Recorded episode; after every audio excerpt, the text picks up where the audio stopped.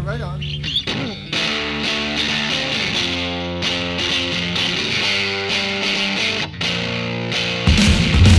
It's becoming more normal for us to interact through screens and face to face. We're getting more familiar with a person's Instagram or Facebook feed than we are with their hopes and dreams. Let's get off this and bring back the art of conversation.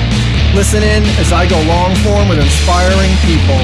I hope this encourages you to put your phone down and just talk. I'm Chris Dempsey, and this is the Wouldn't It Be Cool podcast. Hello, my peeps. Welcome back or welcome to Wouldn't It Be Cool podcast. I'm Chris Dempsey, your host.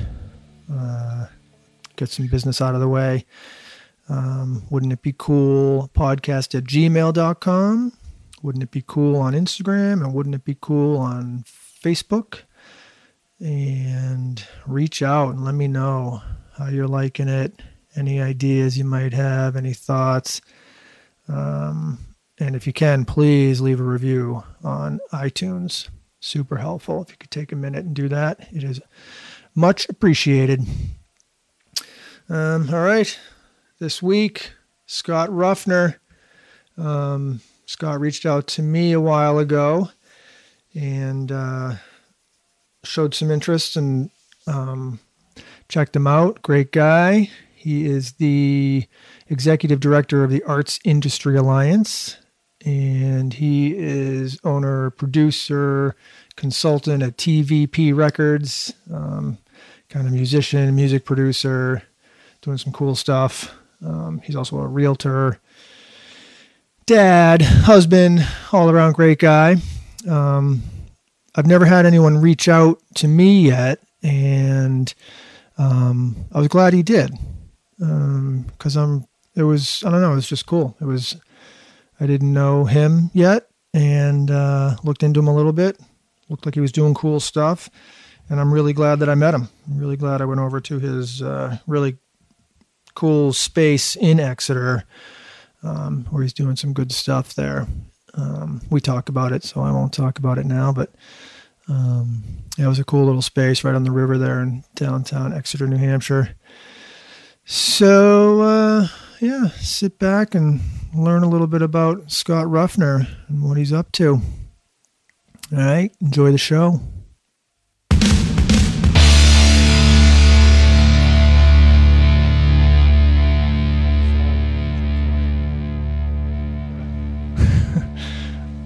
We's live. We're in. We're in. We're in the mix. I feel like I'm. Uh, I feel like I'm about to just like unleash Scott Ruffner. I'm ready. I'm ready. I'm, I'm. I've been unleashed before. Yeah, right. And I will be unleashed again. Yeah. Um, hopefully we go over some of the stuff we already it happens every time like i get Yeah, together yeah, with yeah. people and it's like Yeah, a lot especially ones like i don't really know Right. Right. so you get together and like you're chatting for an hour Yeah, yeah, and then, yeah. You, then you're going to record it It's it's no different than a music studio session where you know everybody kind of plugs in and plays their best shit yeah you start jamming you start you know or even uh, you know if you're recording one guitar player you know over a track you know and it's just like they're kind of like learning the track or getting the chords down or whatever And they and, kill it. and they and it's Yeah. like the best stuff I And never thought of that. That makes total sense. and then it's like um can you do exactly what Yeah, you just yeah, did yeah. I know I- mental I- note just push record Right, when the person right. walks through the door right which i which i do a lot of Yeah. times yeah yeah many ideas that way you know, Yeah. literally when people walk into the room you know it's already queued up and Yeah. and ready to rock That's funny. Yeah, it makes total sense. Sometimes I have done it. I've been like, you know, we're out at Sunny's and we're just sitting there talking and everything, and then I'll kind of like, without them even like paying attention, I'm just like, think yep we're recording. get it going We're yeah like two, three minutes into the conversation. Yeah. we're live. that's how you get the real thing Yeah. Um. So this is a rad space. I'm glad we you. came here. Yeah, yeah, absolutely. So yeah, we've um, like I mentioned to you earlier, we've been in here uh, probably about ten months. Um, you know, and, and kind of trying to let the space and the people involved, you know, kind of dictate what the space should be, as opposed to having you know a business model and putting out this call and you yeah. know and, and making it more of a It's almost it's almost like you constrain yourself. It's something like this. You don't want the constraints. You want the organic growth. Well, in, in you know my whole thing, and and with our nonprofit, you know, the whole point is is what do artists and musicians really need? Hmm. So you know, it's not how do we pay the rent exploiting artists or musicians. You know, it's it's what do you really need? You know, and if you're going to pay fifty dollars a month or hundred dollars a month or one hundred fifty dollars a month. How are you going to get the As a member. as a member, Yeah, you know, yeah. or a tenant, or what you know, however you want to look at it, are you getting out of that space what you want? Wh- mm. Whether you're, you know, making that money back monetarily, you know, from a business standpoint, which some of the people involved here are doing that. You know, Yeah. if you're a photographer and, and you're paying hundred dollars a month to be a member in a space, and you know, you do four or five One photo shoot, shoots yeah. a, a month, you know, where you're then great, and that's Yeah. what I want. Or, but there's also um, you know musicians and songwriters and artists that for them it's it's being able to come to a place that they know is chill and you know they don't have to worry about their kids they don't have to worry about their family they don't have to worry about other uh, distractions and they can create and do their thing and then that has value to them Absolutely. um, so that's that's pretty much what it's been is just figuring out how does it become you know an art space that that serves the artists and and you know adds to the community as opposed to you know some of these other models that you know people have the best of intentions but then it's like okay well what's it really adding you know? Mm-hmm. And, and who can really afford that in space? Yeah. Is a big deal and it's a big conversation everywhere on the seacoast right now is is where can people paint where can they write songs where can they rehearse their plays you know Yeah. i've heard it come up and you know you and i have talked about it and i'm sure other people that you've interviewed you know it's a concern Yeah, yeah, yeah. That was uh, like I told you before. That was that was part of the model of our uh, the space in Rollinsford that I had with Bell. Was even it's funny you mentioned um, rehearsing the play. Like that was a good. I was thinking the same thing for that space. Like, yeah, you can come in here and use this space. Um, have you have you thought of um? I'm not even trying to brainstorm, but like, what about like a sliding scale? Does that ex- like? as far as It seems like a. It seems like a. Someone wants to come in and like the photographer, he's going to use it a lot, say, because where else is he going to find like the giant roll of paper Right, and the lights, you know? So it's like all there. Um, but he, but that's kind of that model in itself sort of has a really clear cut.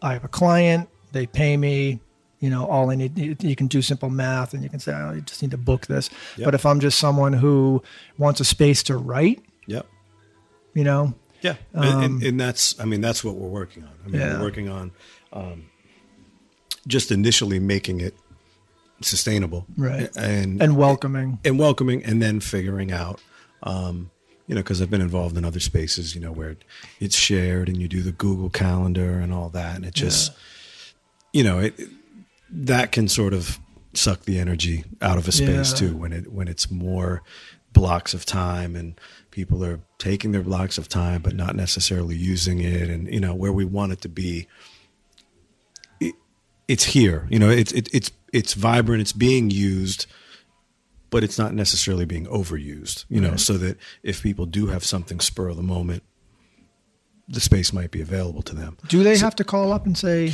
I mean, it's literally in real time right now Yeah. that, that we're, you know, figuring it Yeah, out. yeah, so, but no, I mean, I'm with you. That's that's what we're trying to do. Um, I have a friend who's an actress who uh, has a, you know, an actors group where they come in and they just use it like once a month for Right. like three hours, and Bang it's like lines. seven or eight actors that they. I mean, I think they run lines, but I think they're also, um, you know, practicing monologues and that kind of thing, Mm. and and just. But what's cool about it is there is kind of like a little stage area, so yeah, um, you know, it's a little better than a conference room or a coffee shop? or a coffee shop. Exactly, yeah, exactly. Um, so that's you know that's definitely the direction it's going is is to figure out use it as much as possible where everybody's getting value out of it that they can't find you know other places. Yeah. It's so funny how it's it's like um, to someone that wants and can use a space like this, it's um, it makes so much sense. Mm-hmm. You know, it, it's kind of rack your brain or or like shake your head. It's just like, oh, how come? How come it isn't easier? To, well, I mean, like, it's make happen. well. We talked about it earlier. I mean, it's it's insurance, it's liability, Yeah, yeah, it's you know all of those things and all of those hoops that people have to jump through, you know, to get space. And the people that have space, you know, they don't want to be liable. And then you're, you know, and then you're, you know, either you have to be a business or a nonprofit with your own insurance, you know, policy where you can do that, or you're going on one of these websites and doing a one-off where you're paying 150 bucks Yeah. to have your own insurance to use a space, and then you're already 150 dollars in the hole, Yeah. you know, to rehearse your play, Right. which, you know, is not the direction you want to be going in. So, yeah. Right on. Um, and it has a name. Uh, the, the working name is Foundation, um, which I mean, it's this is headquarters for the Arts Industry Alliance and Team Town Exeter Arts Music, but we wanted to give it a signature name. And uh, a friend of mine, Sharon Marston, who's one of the uh, painters that's involved, um, she came up with that name, which we thought was great because it's the basement, you know, and Oh, it is, yeah, yeah. it's a foundation of. Uh, it's a foundation of what we're working on, Yeah. you know, and eventually, uh, you know, we would like to be out on the front side of Water Street in Exeter and, and have something higher profile Yeah. that's promoting local artists and local musicians. So this is just kind of the beginning. We're Yeah. we're back here in the the funky side of the river, Yeah. you know. But I, I- um, I, venture to say those are the most successful, uh, you know, scenes like this that are either actually in this type of environment or started that way.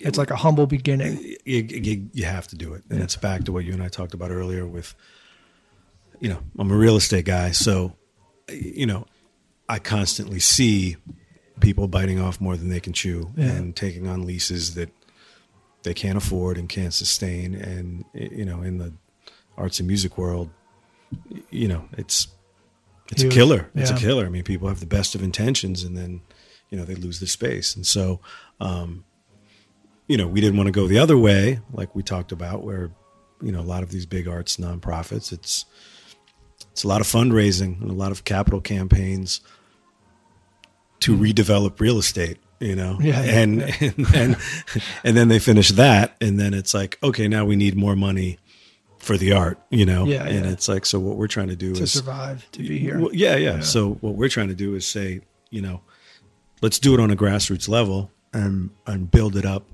with the artists and the musicians and create that goodwill and show people that we're going to be doing this either way. You know, whether we've got five hundred thousand dollars, fifty thousand dollars, five thousand dollars, or five hundred dollars, mm. we're going to do something cool with what we got. And so that's the idea: is we can sustain this space and we're going to do you know cool things in this town out of here and out into the community and then slowly build that up and and get more support and and more funding and invest it directly back hmm. in not okay let's save a theater and you know we need a million dollars to save a theater when well we've got a town hall and we've got a parkway and we've got a bandstand and we've got you know all these places that were built and given and deeded and gifted for the purpose of music and, Yeah, and you know it's like that's the point you know Yeah. and it's and i just think we've kind of Huh. lost our way with a lot of that where and you know especially in, in exeter here where we literally have these two beautiful bandstands one's in the center of town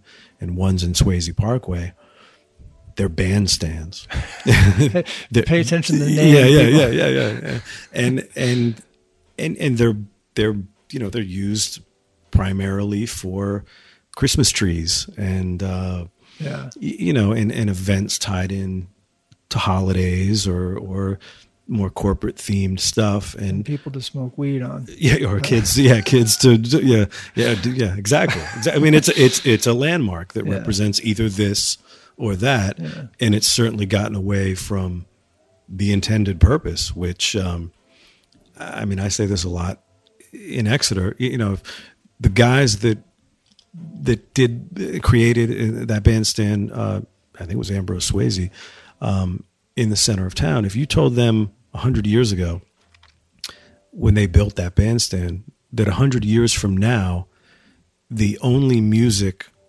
regularly played on that bandstand will be the same brass band music Mm. that was played on it 100 years ago Yeah, when yeah, they yeah. built it. on the Fourth of July. I Yeah, yeah, well, I'm, I'm sure they'd be, Yeah. r- you know, rolling their eye. You know, eh, I'm sure they assumed that it's a landmark. It's going to be here, but it's going to progress with with the townspeople and the local culture and the local musicians, and it's kind of become a Rotary. it's a it's a rotary and and it's a it's a landmark you Yeah, know and um you know and i'm a history guy. Uh, i was a history major in college. I mean I, I think it's cool that they still do the brass band but at the same time you know not at the expense of it also evolving and being a resource for the musicians that are in the community now. You know that's that's how the brass band started Right. you know? It's uh, it's interesting. Um, but before we go too deep, or too much deeper on, uh, oh i'm deep well, that's what I want to. That's where I want to go, my friend. Is uh, more about. Uh, I want to learn. We we want to learn about you. okay Yeah, and uh, and then we'll get in. We we should get we should go more into like what your goals, um, you know, and specifics. But uh, um, yeah, the Scott Ruffner story. You were are you a, are you a Exeter? Uh, my family moved here when I was like five. So, yeah, I mean, I spent the majority of my childhood From in Exeter. Uh, I was born in Pennsylvania, in Camp Hill, Pennsylvania. And um, my family came here. My dad, my dad worked at Three Mile Island, oh the nuclear whoa, power plant. Yeah. And so uh, the Seabrook power plant Wait, three. Where was Three Mile Island? I haven't heard That's- that name. That's in Harrisburg, Pennsylvania. That was where the big, you know, the big yeah, reactor yeah, meltdown yeah, was. Our, our, our, God, I haven't heard that name in thirty years. that was our mini Chernobyl. you yeah, know, in the states.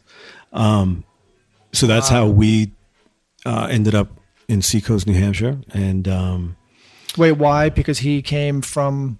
he worked for a company that um, that was involved with the building of that power plant, Oh. and then he was so his company transferred him to New Hampshire, yeah, yeah to, to build that power plant, and um, Weird. we ended up in Exeter, and then we stayed. Um, my mom got into real estate, uh, you know, at a probably within five years of us being here, and um, you know, started her real estate office out of our breezeway porch. So at age ten, you know, I was answering the home phone, you know, Ruffner Real Estate, and uh, and so um, you know, she carried on as a very successful businesswoman and uh, owner of the real estate company, and it's you know it's a family business, and so yeah, so I I uh, grew up in Exeter, went to Exeter High, and Yeah. uh, was a Blue Hawk and a and a uh, big athlete, played soccer and basketball and all that, and Right um, then went to uh, college in uh, Minnesota, in St. Paul, Minnesota, a small liberal arts school called uh, Macalester, which uh, is, is uh becoming a, a very well known school. They spend a lot of money uh, promoting themselves. Um, I played basketball and was going to play basketball in college Oh, and, kidding. and looked at like small D3 schools Yeah. and was going to go to a place like Colby or Bowdoin or something like that in Maine. And, you know, those towns are just like Exeter. Right. And so I was like, you know, I've already done that. And uh, my brother happened to live in Minnesota and was going to the University of Minnesota and told me about Macalester. He knew about it and was like, hey, there's this liberal arts school that's just like all these New England small liberal arts schools, but it's right in the heart of St. Paul hmm. and, you know, five minutes from downtown St. Paul and 10 minutes from downtown Minneapolis. Colder though, dude. Oh, freezing, freezing, so freezing. It's. I try to explain to people you know, it's like th- those like two days a year that we have that you know, like your nostrils freeze and the, and then you're just two? Did you say two? no that we have Yeah. where there's like two of them where you're just like we shouldn't even be Oh, outside. yeah. But that's Minnesota, like for us, January. January Yeah. and February. You know where where the people not from there, you just can't believe that Yeah. you're getting in your car if your car even starts. you know? Yeah. And the locals are like, "Oh, yeah, you know, good morning, uh, top of the morning to you," and uh, so yeah, v- very cold. Um, That's an to me. Uh, that's an interesting move. You know, like I, I, I'm, and you, you are too. Like so, New England, like just born and raised New England. So for me, like I love it. I Right. love it. New England. Yeah, like, yeah, I yeah, get yeah, it. yeah, yeah. But if I was ever going to move, and I and I'd like to think back, and I didn't go to college, but if I if I was going to go to college, I would have been like, fuck, going like cold or Right, even if right. I'm if I get the opportunity to move, I am going like warm climate. south or west. Yeah, yeah, you yeah. know. so funny. I, to- I'm with you, and I'm still. Yes. I'm, I'm 45. Still shaking your head. 45 today. Today's my birthday, and and Oh, that's still- right. Happy birthday. Yeah, yeah. Forgot to Thanks, say that live. Yeah, yeah. Um, but I'm still like one of these days. I'm going Yeah, to get to a warmer climate. Well, you know? now and then you have like super young kids. Like, Well, exactly, exactly. So I can't just Oh, whisk whisk them away to uh, Fort Lauderdale. you are literally retiring. Um, yeah, So, exactly. Exactly. I'm, I'm working on my retirement plan right now. Uh, So, yeah. So I um ended up out there, and and I and I was a big music fan and music guy, and a huge Prince fan, and so I was you know Oh, into right. into that That's whole right. Minneapolis thing anyway. So that was obviously a huge Yeah. draw for the whole thing. were you already a musician? Like you were playing? Now you know what I I more I had the music bug. I was more you know because I was a big athlete, so I was always playing a sport every Right, season. But I was always good friends. My good friends were always musicians. It's like me. and so I was always around it. Yeah.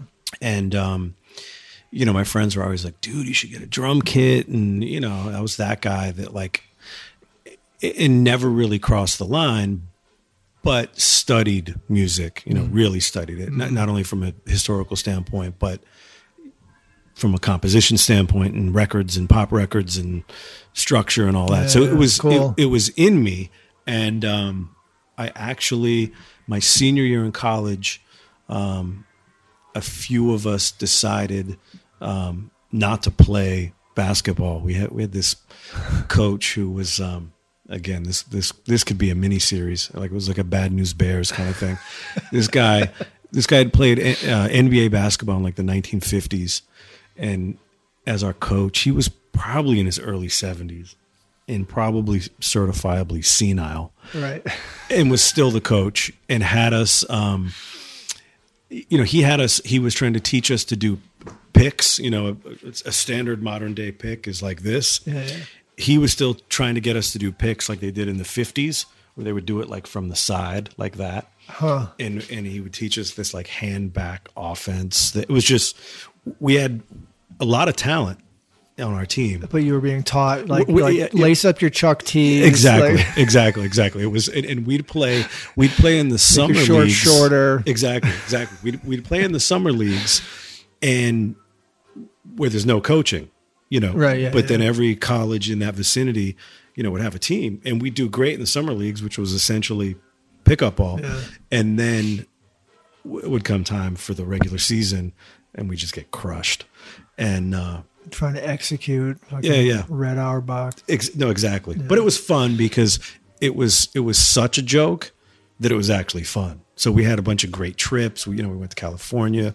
We had like a ten day trip to Hawaii where we had like two games in ten days, and he didn't even he didn't even think ahead to book a gym for practice. So we had no practices and a per diem. So it was like twelve college guys in Honolulu for ten days With with, to a per diem, no curfew. he, he didn't care, and um, Oh my god. we were a D three school, and we played. We played. Um, that is awesome. we played. Uh, we played BYU of Hawaii. So BYU had like a That's Brigham Young. yeah yeah of Hawaii, and they were an N- NAIA Division One school. We won't get into all that, but high quality basketball. Yeah, yeah. And so they had just come back from a That Christmas was your tournament. first round. right, right. They, they had just come back from a Christmas tournament where in Vegas, where they had played Georgetown, who had Alonzo Mourning, and there was a guy on their team that had that scored 36 on Alonzo Mourning. Whoa. And so we're the team playing them when they get back from playing Georgetown. And we Like, showed early up early night, boys. Early we, night. We, we showed up. we, we were five days into the trip before we played our game. We showed up like everybody's, you know, the white guys on the team, their shoulders were all like lobster red sunburn. Yeah, right, no one yeah, could yeah. even like raise up to shoot three. We lost by like 70 points. We got just crushed. That's hilarious. Um, didn't care. didn't care one No, bit. we, had a, we had a great trip, and, and we, you know, I had friends that that played for other smaller schools in that area, you know, where their whole life was basketball. You know, and you're playing D three basketball, like you're not. Yeah. You're not going pro. You're Yeah. not, you know. And so, in retrospect, I mean, it was a great experience because we had a lot of fun, you Mm-hmm. know, and it wasn't, didn't take up all our time. So, um, in retrospect, it was good. I'm sorry, I went off on that basketball no, tangent. oh, that's so funny. That is so funny. but that's what got me to? Minnesota.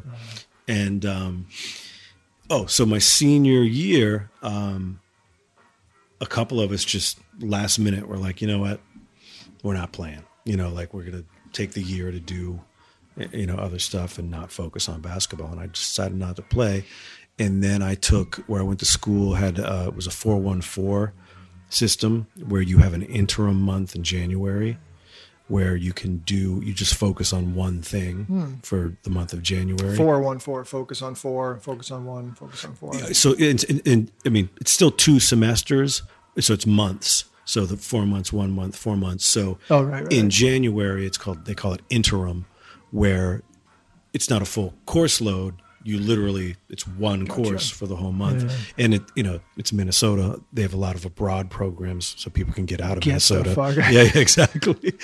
Um, but they had one at a at a uh, school, another school that was close by, that was a studio production class, and so uh, myself and a buddy of mine that was played basketball with me that we didn't play that year, and we took this studio production class, and I just Never look back. got hooked Right on. with that and um, and got into producing music in the studio and then you know started you know learning uh, music theory and and you know chords and, and and all that as far as piano playing and um, and then eventually got into uh, got an Ensoniq ASR 10 which back then was like the board that was sampler keyboard you know it's what uh, Kanye West came up on an Right, Sonic right, right. ASR 10 and Timbaland the producer on Ensoniq ASR 10 and uh, just dove in on that I had a friend that knew that that board really well and kind of gave me some pointers on how to use it and how to produce music and make beats and write songs and and uh, that's kind of that's kind of where I got the bug. So this was you know mid '90s in uh, in Minnesota, and then um, a buddy of mine that I grew up with here in Exeter, who's you know world class uh, bass player and and guitarist. Um, he was still back here in bands and kind of doing the UNH thing when when that scene was kind of like real big in the 90s and uh, but he ended up moving out to Minnesota to be closer to a you know thriving music scene.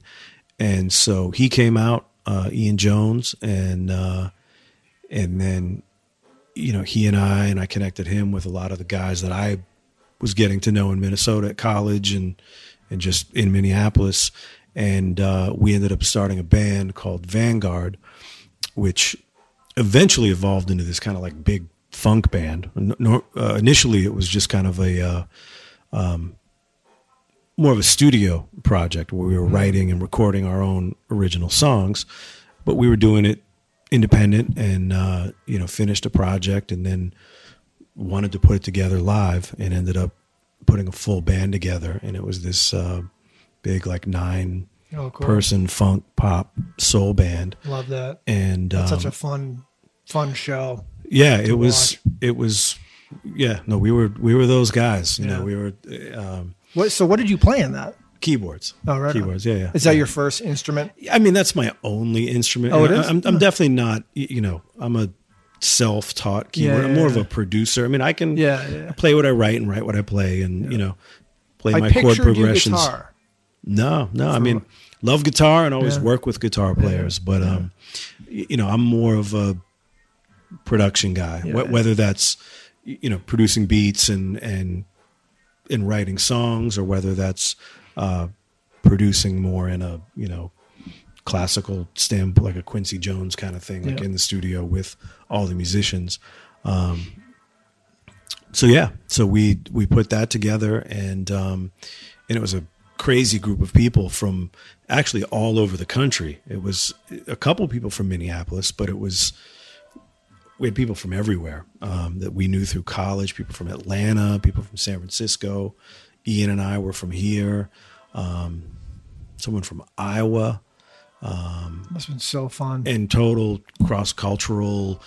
You know, we had a female singer in the band, we had a Vietnamese dude in the band, we had black, we had white, we had it was a kind of Sly and the Family Stone Mm, yeah, yeah. kind of thing, and um, yeah, I mean most most fun I've ever had, and um, you know we kind of quickly rose to the top of of like the the music scene there, Mm. which you know was no small feat. Yeah. It was a booming music scene at that point, and um, we you know we put out two albums there, and we were um, you know in talks with record companies and had an agent and all that, but you know there was eight of us, nine of us, I was and just going to say this that's was- a lot yeah, of people, yeah. though, boy, and a young, young age. Well, and they and this was when this was when that was. I mean, you know, this is when hip hop had already come in, and and so I mean, they, they, they were so focused on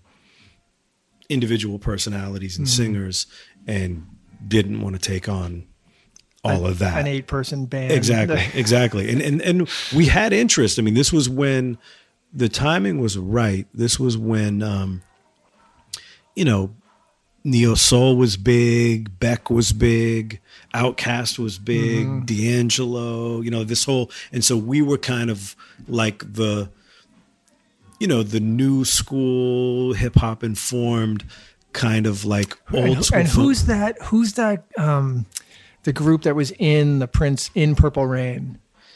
Um oh the time. Yeah, Yeah, yeah, That's kind of it's kind of making me yeah, think yeah, of that. yeah, like- yeah. There was definitely some of that. Yeah, yeah, Yeah. no, no. We definitely had like- that, where it's that humor. Yeah, yeah, and Yeah, pop. You know, I mean, and we were all huge Tight, Prince big. fans, but we were all, you know, we were all really into hip hop at that time too.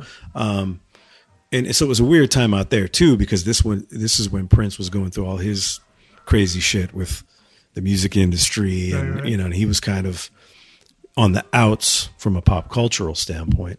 Um, but it, so we were we could have been we could have been that band you know like like Yeah. if there had been a band that came out of that kind of retro Yeah. movement that happened with with these solo artists and duos we could have been it but it was just uh we had a big showcase in New York uh where we played with the Roots at CBGB's. Oh, right on. You played at CBGB's. We played at Fucking CBGB's. history, yeah, dude. yeah, yeah, yeah. I mean that was and that was literally like a year before the place was, Yeah. you know, steamrolled or whatever. That's awesome. Uh, But it was just, you know, everybody was, everybody was smart. You know, a lot of people had their college degrees, and we were all, you know, we were all twenty seven. no one was that hungry. Yeah, and it was just like we we weren't getting the van and Yeah. tour the country Yeah, at yeah. 27 guys, you know, and and you know, and in retrospect, Yep. Eh, just sort of like the the basketball thing, you know, I I had friends from Minnesota that did get record deals and did go down that path, and you know, It's a rugged life, never blew up, you know, and that rugged. and that they Yeah. they got caught in it and and literally gave up like that 25 to 35 time of their life Yeah. thinking well it's going to come i'm going to make Yeah. the money we're going to have a hit and it didn't happen. And so we're kind of lucky in that we just had fun, you know, and we can we Mm-hmm. And then walked away. Yeah, we have our Yeah. little what if stories, and we produce some great music, you know, that still stands up. But um, That's a know. good. That's a good perspective. yeah, Yeah. yeah, yeah, absolutely. let me uh my my daughter just was talking to me about that um because she's you know i, I told you when i you know i came in she's, she's a singer songwriter Yep. super talented Yep. like she really does have a gift she's got a great voice How old is she now? 17 Seventeen. Okay. yeah, she's about to graduate high school Yeah. she got accepted to Berklee Yeah. she got accepted to amda in new york city Yeah. Yep. And uh and for the you know not i mean god since i think it i think it started clicking at like she was seven years old. I actually just asked her this question recently because i was listening to another podcast where the where the the uh, the guest knew what he wanted to do at seven or nine years old and the, the concept of that's extremely rare. Like you're in the 98th percentile like the science behind it was yep. very, very rare. And it made me think of bella and it made me think like yeah that make i i, re- I remember that. I remember her clicking something was clicking in her head Yep. and then she started talking about it early so i asked her i was like how old do you think you were? And she was like yeah about nine. And i was like yeah apparently that's like you know it's weird you know it's like it's it's rare and that you know she was focused like a laser and then held it Yep. for a really long time Yep. singer artist and then in high school But so when she was that young, she didn't jump in when she was that no, young. no, okay, no, gotcha, gotcha. Yeah, okay, yeah. She just kind of sang along to music. Gotcha, gotcha, for, gotcha, for a number of years. Yep, yep. Right. And everyone kind of like listened, like leaning in, Yeah, like, yeah, "Hmm, yeah. there's something there, like Yep. pretty, pretty interesting. And then, um, but then in high school, she kind of got bit by the musical theater bug. okay, And um, so now she, and so that's the difference between AMDA and Berklee. AMDA is music and dramatic arts, gotcha. and Berklee is music and Where's Amda? Uh, in in Manhattan. Okay, um, like mid Yep. midtown west Yep. side. And uh, so she just gets bit by it. And so it just it starts re it starts she starts shifting how she's thinking. And now it's opened up. So for her it's like and and it's it's speaking on your that your friend that did the 25 to 35 hoping hoping hoping Yeah, and where you guys yep, didn't yep. she's had those kind of thoughts she's she's projected and been like you know, I don't know. Like if I go to AMDA, I gather more tools. You know, I gather acting, I gather composition of of an entire, perf- like an Right. entire uh, right. play, yeah, music, yeah, musical yeah, play. right? yeah, yeah. It- it's it- it's more of a liberal arts degree within performance and music. yeah, it's, it's yeah, more broad and, and as then far as and yeah, then the, yeah, the concept of like going to Berklee and becoming a pop star. She just started going like, you know, shit. And she, she she said that she's like, so that puts me just what you said, puts me in a van, yeah, yeah. touring the fucking country, Well, playing these little dives year, you know, for years, and then maybe not, you know. And it's and I and I thought, you know, like a, yeah, that's what it takes. Yeah. Well, and, that's I what mean, it takes. you know, again, it's, it's that thing that nobody wants to talk about and say, but you know, Berklee is what it is. You know, it's like it's Sixty thousand dollars yeah, a year. well, and it's the cliche of, you know, who are the most famous Berklee students? The ones that dropped out. right. You know, Yeah. no, St. true. Vincent and Yeah. and, and uh, John Mayer and you know, and you know, I I had a studio down in Boston for a couple years when I left Minneapolis and then was in New York for a minute and back up in Boston and you know and worked with a bunch of Berklee people and you know they're all insanely Hmm. talented. Mm-hmm. Eh, but they're n- most of them aren't You can't teach. they're, they're the not X great factor. artists. Yeah. You know, they, they're just they're already mimicking, you know, the tools and the skills and the craft of of those that have come before them, and you know they don't they don't really think outside of the box. And um, yeah, you know. can't you can't teach creativity and you can't teach the X factor. yeah, People either have it or they don't. Agreed. You know. agreed. So I, th- I thought that was kind of actually pretty insightful of her. You know, so she's making it. You know, it's been her lifelong dream to go to Berklee. She got accepted, Yeah. and she's turning it down to go to AMDA. Oh, so she already she definitely Yeah. made her decision. Yeah. Nice. Because she says, you know, I'll have more opportunity. Yeah. And uh, and she's also just, you know, like I said, bit by the musical theater. She's not quite as steadfast. Yeah. She she loves musical theater and she's Yeah. good at it. Well, and everything's evolving so quickly now, Oh, man. where, where the, the music business isn't what it used to be. Right. So, you know, I think Berklee's losing a little bit of that cachet, Yeah. and where where theater is not falling off. You know, Yeah. You know, as far as recorded music in that aspect, you know, it, it's it's in this transitional phase. You know, mm-hmm. where you know the people making the money are those select huge pop stars you know that are they're making their money because they're the huge pop stars and then they're making their money off of their live shows and their appearances and all that you know with the exception of Adele and Taylor Swift or you know it's like who's really getting rich off of music sales like nobody Yeah. and so Ed Sheeran, maybe. yeah, I mean, yeah, Yeah. fine. I mean, Yeah. he's a great example. I,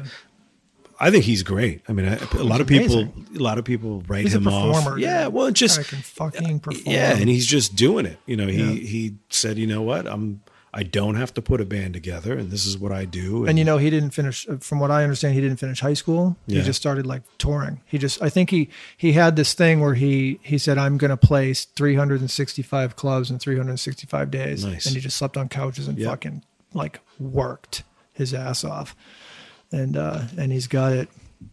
But an interesting conversation about like musical theater versus like music. I wonder if there's something there where like you know because you're up on like acting it's so vulnerable Mm-hmm. and like musical theater is like so vulnerable and there's no there's no hiding there's no pretending Yeah. you can't pretend to be good at musical theater right, and you can't instagram your way into being Right, a musical right, theater star right, right.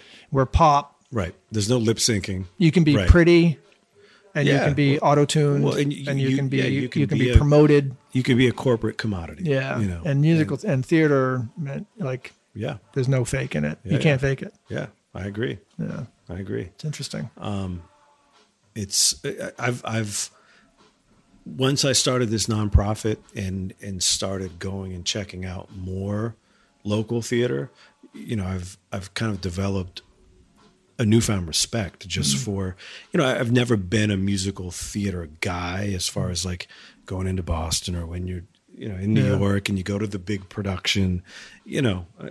I've admittedly been kind of a, you Yeah, know, yeah. like I'm not into the into the schmaltz, but then you know there's a lot of stuff that really has incredible production value, incredible talent, incredible, Incredible singers, talent. and all that, and and and going and checking out more on a local level, um, y- you know, especially anything that's original, you know, and, and that's you know that's what we're trying to do is say, and that's my only kind of Uh, you know beef with with the musical theater world is that it is so corporate and it, and it's so designed to regurgitate yeah the the shows that have already been hits and It's something Billy Butler talked about too. He, Yeah, he yeah, said like, yeah. let's do fucking more originals. like write your yeah, own yeah, yeah, shit. yeah. And Like, that's- and I totally Yeah. agree. Yep. Totally agree. Like Yep. Jesus Christ, if another and coincidentally, if another high school does Jesus Christ Superstar, Right, like, right. why are we doing this? Right, Why right. are we doing this? yeah yeah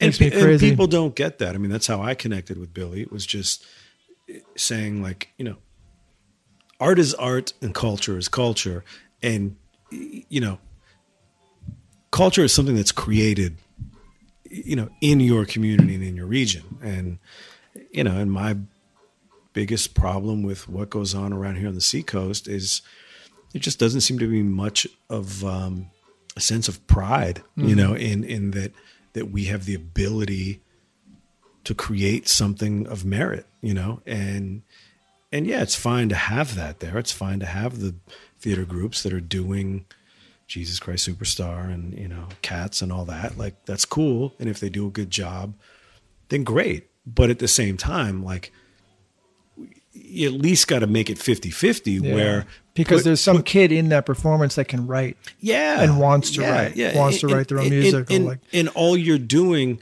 to the kids that you're reaching all you're really teaching them is that if they want to do this for real they have to leave. You know, like like yeah, we're doing our little off off off Broadway version of of this play.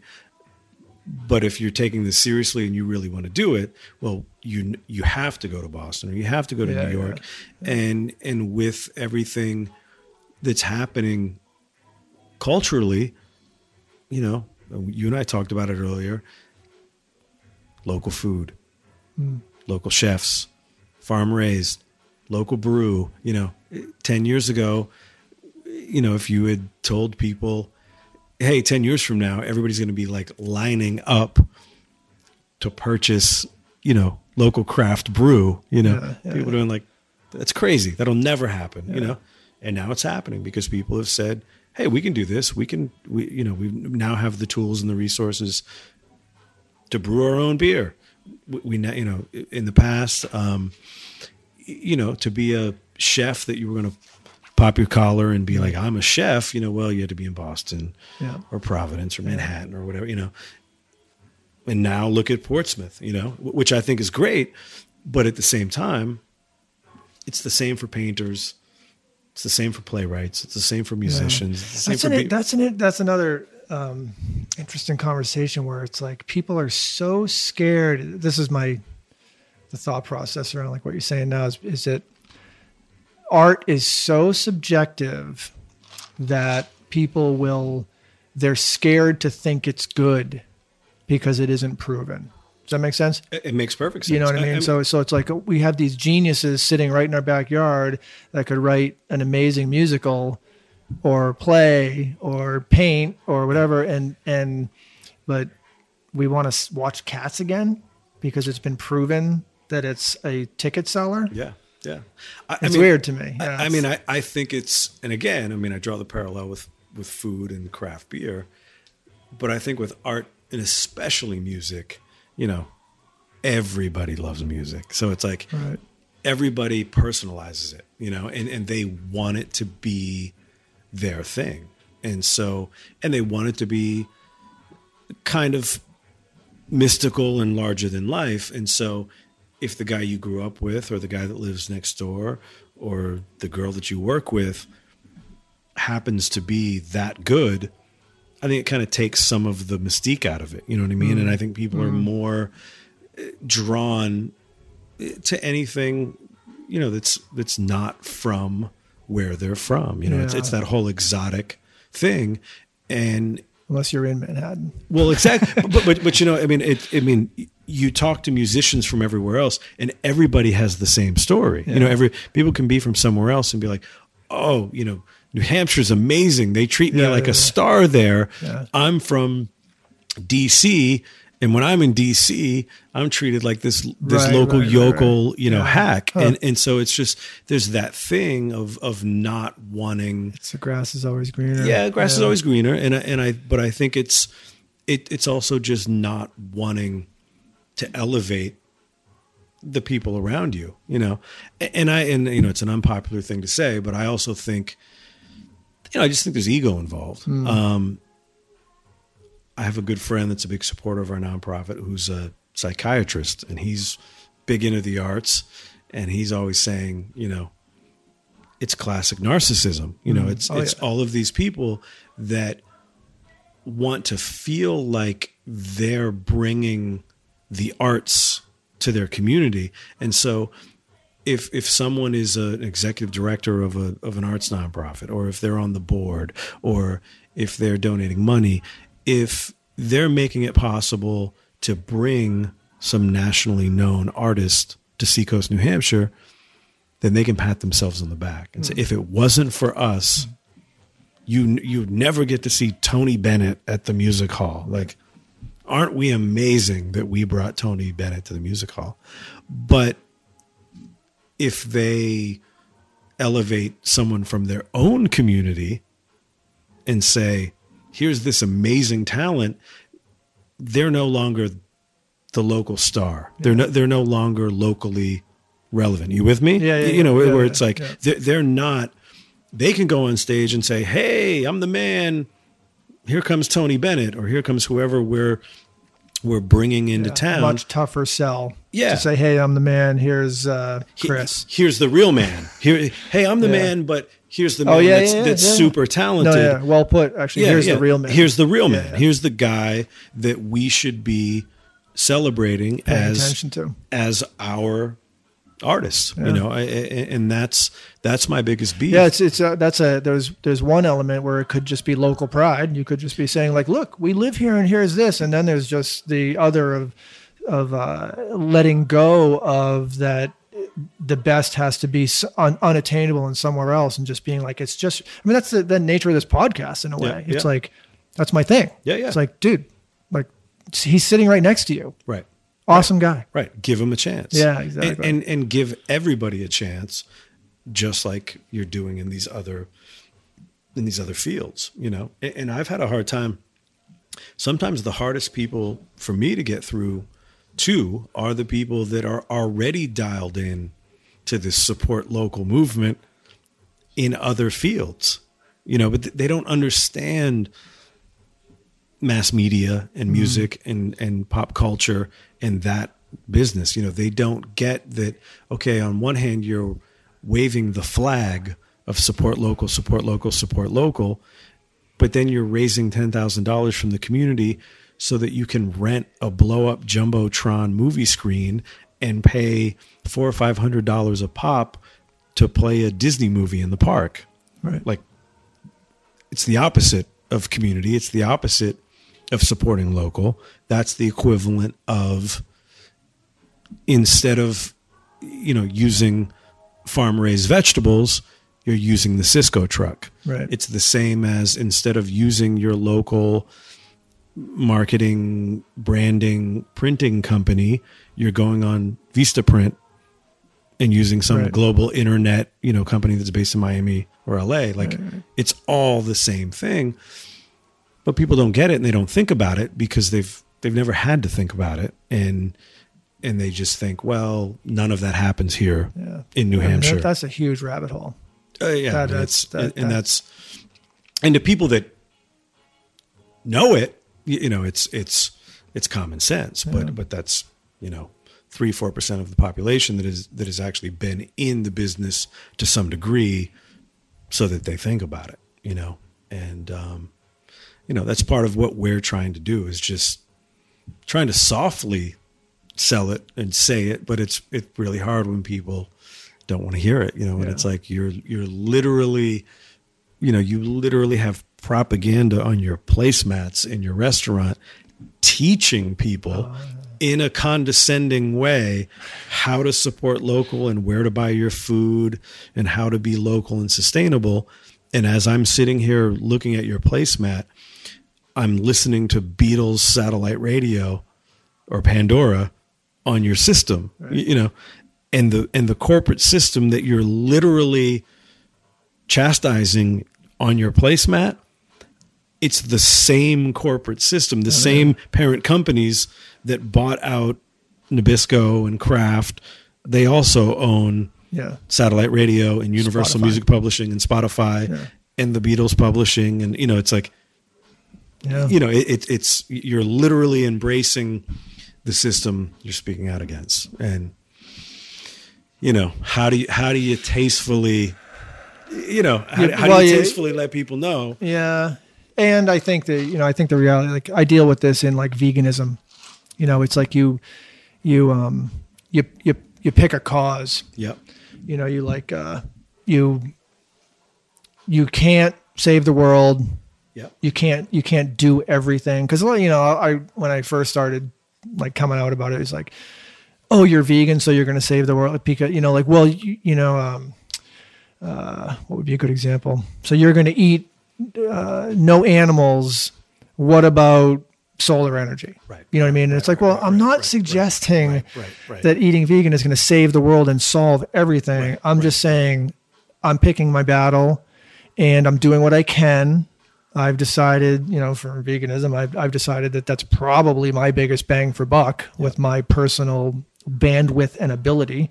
And so, you know, it's the same. I, I think it's kind of the same thing. You just sort of, it's easy. My observation of, of what you said is spot on.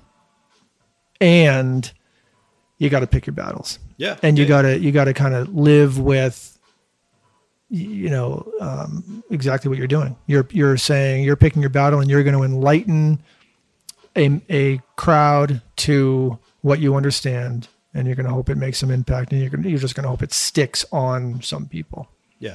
Yeah. Agreed. you know But it's it's hard. or you can go crazy Or you, yeah, which I'm doing both. Um, but, but it's how do you you know? But I but I think even that here in Exeter. Okay, so what you just said, totally understand, totally Yep. agree with. Um, you know, Exeter's to me a perfect microcosm of a lot of this because it's um, it's a town that kind of didn't really have to evolve when the internet boom hit. You know what I mean? They they, they kind of this town kind of just kept going as is, where everyone else was sort of adapting in real time. And now there's kind of like growing pains going on from a business standpoint, from a cultural standpoint, from a government standpoint. And two examples. So the vegan thing, Laney and Lou is a business here in mm-hmm. Exeter that, that I've yet to go to, believe it or not. okay, I mean, Yeah, it's great, killer awesome I awesome food i just you know she jen who i've gotten to know very well she did it you know like but when she when that business model came in you know the buzz was oh a vegan restaurant yeah. in exeter that's not even right downtown you have to walk around out back you know Yeah, you have to actually walk yeah, 300 that'll- yards from the know, parking lot. Exactly. That'll that'll never work. She's doing great, you know, gangbusters. And the same thing with uh, D squared Java. Like, oh, a five dollar cup of coffee in Exeter that'll never work. And he's doing great as well because the people are here, and that's what they want. And and you know, you you, have to give them the opportunity to choose. You know, and once it came, then it was there. But she did a great job with like a place like Laney and Lou, a great job with with messaging and getting through to people above and beyond, you know, just the vegan thing, mm-hmm. a lifestyle thing, a mm-hmm. healthy living thing, a positivity thing, and all that. And that's and where I'm picking up. I'm I'm agreeing with you on that thing where with with art and music, it's that's the challenge we're facing. What's what's the the bigger, more positive, palatable political message? Yeah. You know, because the the write off in the tactic that people use to sort of the movement and the message is, oh well, that's just bitter artists. You know, oh Yeah. that's just oh those are struggling musicians that are oh they're frustrated. You know, it's that whole They're outliers. yeah, it's it's that condescending sort of parent child paradigm, you know, and that I've run into it, Yeah, you know, where you know, I try to talk to some of these people that are big arts personalities on the seacoast, you know, and they just talk like like they're you know, like like have some in, incredible knowledge base or some incredible resume and it's like you run a school, you book bands, hmm. you you run a nonprofit, you know. Great, but i- i- you know, it, it doesn't it doesn't put you any higher up the food chain and there's a lot of really smart, really talented people that are here, you know, that are kind of we're just trying to bridge the gap and we're trying to do the same things that people have done for veganism, for craft beer, for uh, farm raised food, and just saying, you know, keep the money in the community, have some pride, and and and cultivate opportunities for young people so that maybe the next generation, someone like your daughter, like maybe she doesn't have to leave. You know what I mean? That that maybe there's an opportunity for her to learn at 15 that she can already start developing her independent business skills to be a singer songwriter at 15 where she's already learning how to tour how to record how to you know how to monetize her craft so that by 20 you know what i'm saying that mm-hmm. she's already a regional independent artist wh- which is where everything is going i mean everything is going Yeah. to this sort of back to the woodshed, back to, you know, a more independent thing where you you don't have to go be famous in New York or Nashville or Los Angeles or whatever. That's where everything is going. So why not art?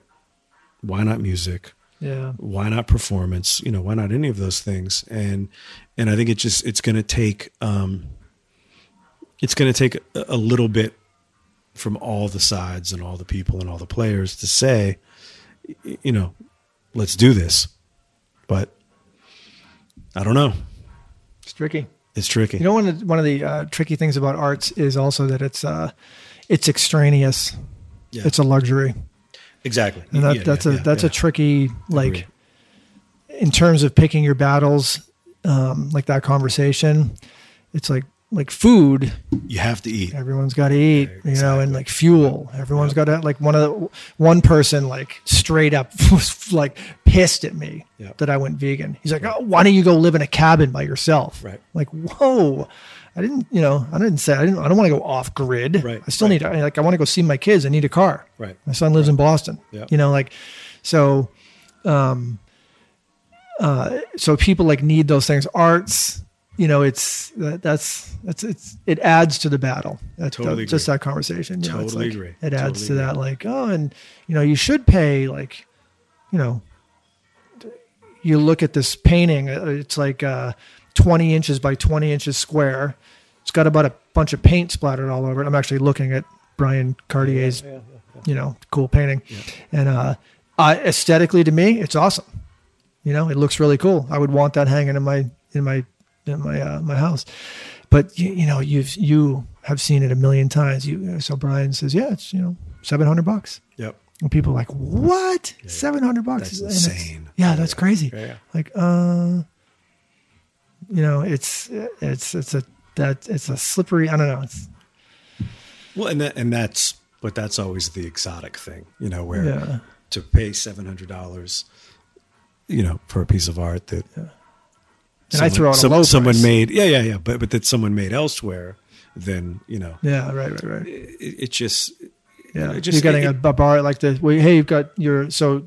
What the space you and I are sitting in right now is a gallery. yeah, You get someone in from New York City. You say, "Hey, you know, this girl's going to be in here from New York City. She's got her paintings up. People are going to walk in and they're going to be like, "Oh, 700 bucks. That's a bargain." yep, yeah, Brian, who paints out of Dover, right, right, 700 bucks. They're like, "Oh, that's a lot of money for that." Like, it's just a square with paint Right, on it. right, You right. know, like, and everything is exotic relative to yeah, who you are and where you live. yeah you know, it's frustrating. Yeah, and and the people that you know the the people that come out of these major markets, you know, ninety percent of them they're from everywhere. Yeah, You know what I mean? exactly, It's, it's not like yeah. it's not like New York and L.A. and Nashville. Breed these people Exactly. Yeah. You know, ninety percent of them come from small town USA. Yeah. And Yeah, that is the irony. yeah, yeah, yeah. That And- is, and that's a funny thing to stop and think about. Yeah. And so that's I mean that's that's where the internet is supposed to be the big equalizer, Yeah. you know, and say, well, you no longer have to take that trip and get on the Greyhound, you know.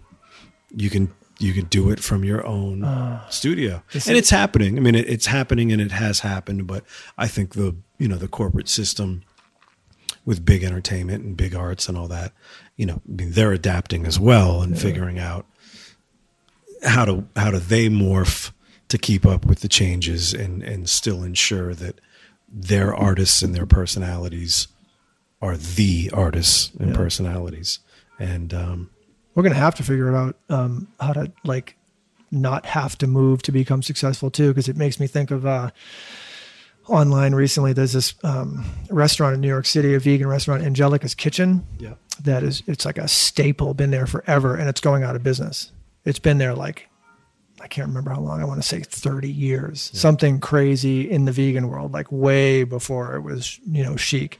Totally vegan restaurant absolute iconic in new york city closing. Yeah and um and so I, you know started reading the article and it's like yeah it's, it's all about money. Like they just they can't make money anymore because their rent is $21000 a month. Back to real estate. Yeah yeah twenty-one thousand dollars a month. Like that is crazy.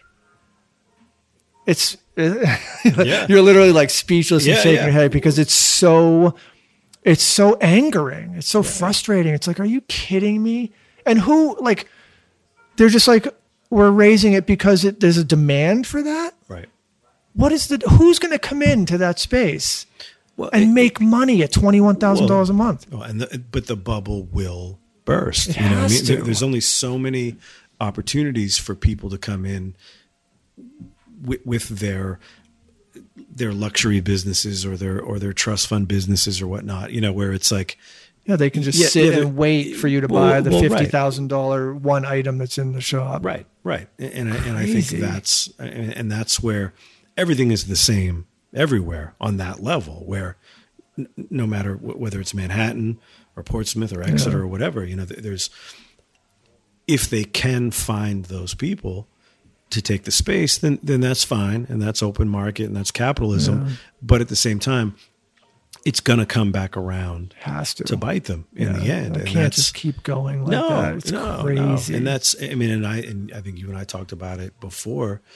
I mean, that's, you know, another thing that nobody wants to talk about with Portsmouth, where it's just like, it's become so corporate and so bland that, like, you know, I talk to more people on a regular basis that roll their eyes and are like, yeah, Portsmouth, you know, Yeah. like, oh, don't, don't you like the Uh, restaurant yeah, scene? yeah, I don't- they- Portsmouth's supposed to be this like great restaurant Yeah. scene. Like I like one, two yeah. I, flatbreads, good pizza. It's way overpriced. yeah, yeah, yeah. Love everyone that works there yeah, to yeah. death. Yeah, yeah, yeah. But it's like yeah, it's it's not personal. no. Yeah, yeah. Three of us went out to dinner last night with tip. It was hundred and six dollars. Wow. Three people For got pizza, Yeah, yeah. Yep. and a couple drinks. Yeah. hundred and six dollars. Yeah. Crazy it's, talk. It's it's um and Green Elephant is good. Yeah, yeah. and I like those people that work there too. And unless I go to Kittery, which is a cool little I cool little Kittery. bubble for food, Yeah. nothing else I want to eat in Portsmouth. Yeah. Nothing, literally nothing. I don't like one other restaurant, Well, especially just- being vegan. But it's, it, ju- it's just the experience too. all, eh. You know, where it's just like it, it's making the choice to drive there, to park there, to go Yeah. there. You know, it's just it's just eh. You know, it's like I'd I'd rather I'd rather go to Kittery. I'd rather stay at home in Exeter. I've got friends in Dover. You know, Dover's kind of more funky and artist friendly right now. It's just it's Sonny's like has good food. oh yeah, I yeah. wish they do more vegan. Yep. I wish they do more vegan. But uh, Hint, hint, yeah, hint. Quality is good though. Yeah. Yeah. So it's, but it's, um, you know, but, it, but, I mean, Portsmouth almost reminds me of, it's a food court. It, it feels like a mall to me. You know, when I'm hanging out Yeah. out there and walking around, it kind of feels like a, like an outdoor high end, you know, one of those urban malls that are, you know, in Boston or whatever that, you know that you're in the food court it's just it, it's all restaurant based and it just it all kind of looks and feels the same Smells the same. smells too. the same looks and it's just kind of like yeah you know it's just where's the life you know and Have you been to that new? um Remember where uh it's that restaurant, uh Kitty Corner to uh, Breaking New Grounds. Remember where the old Breaking New Grounds used to be when it was tiny, tiny, tiny little shop next door? yeah That little funky restaurant, Dunbar, Durbar.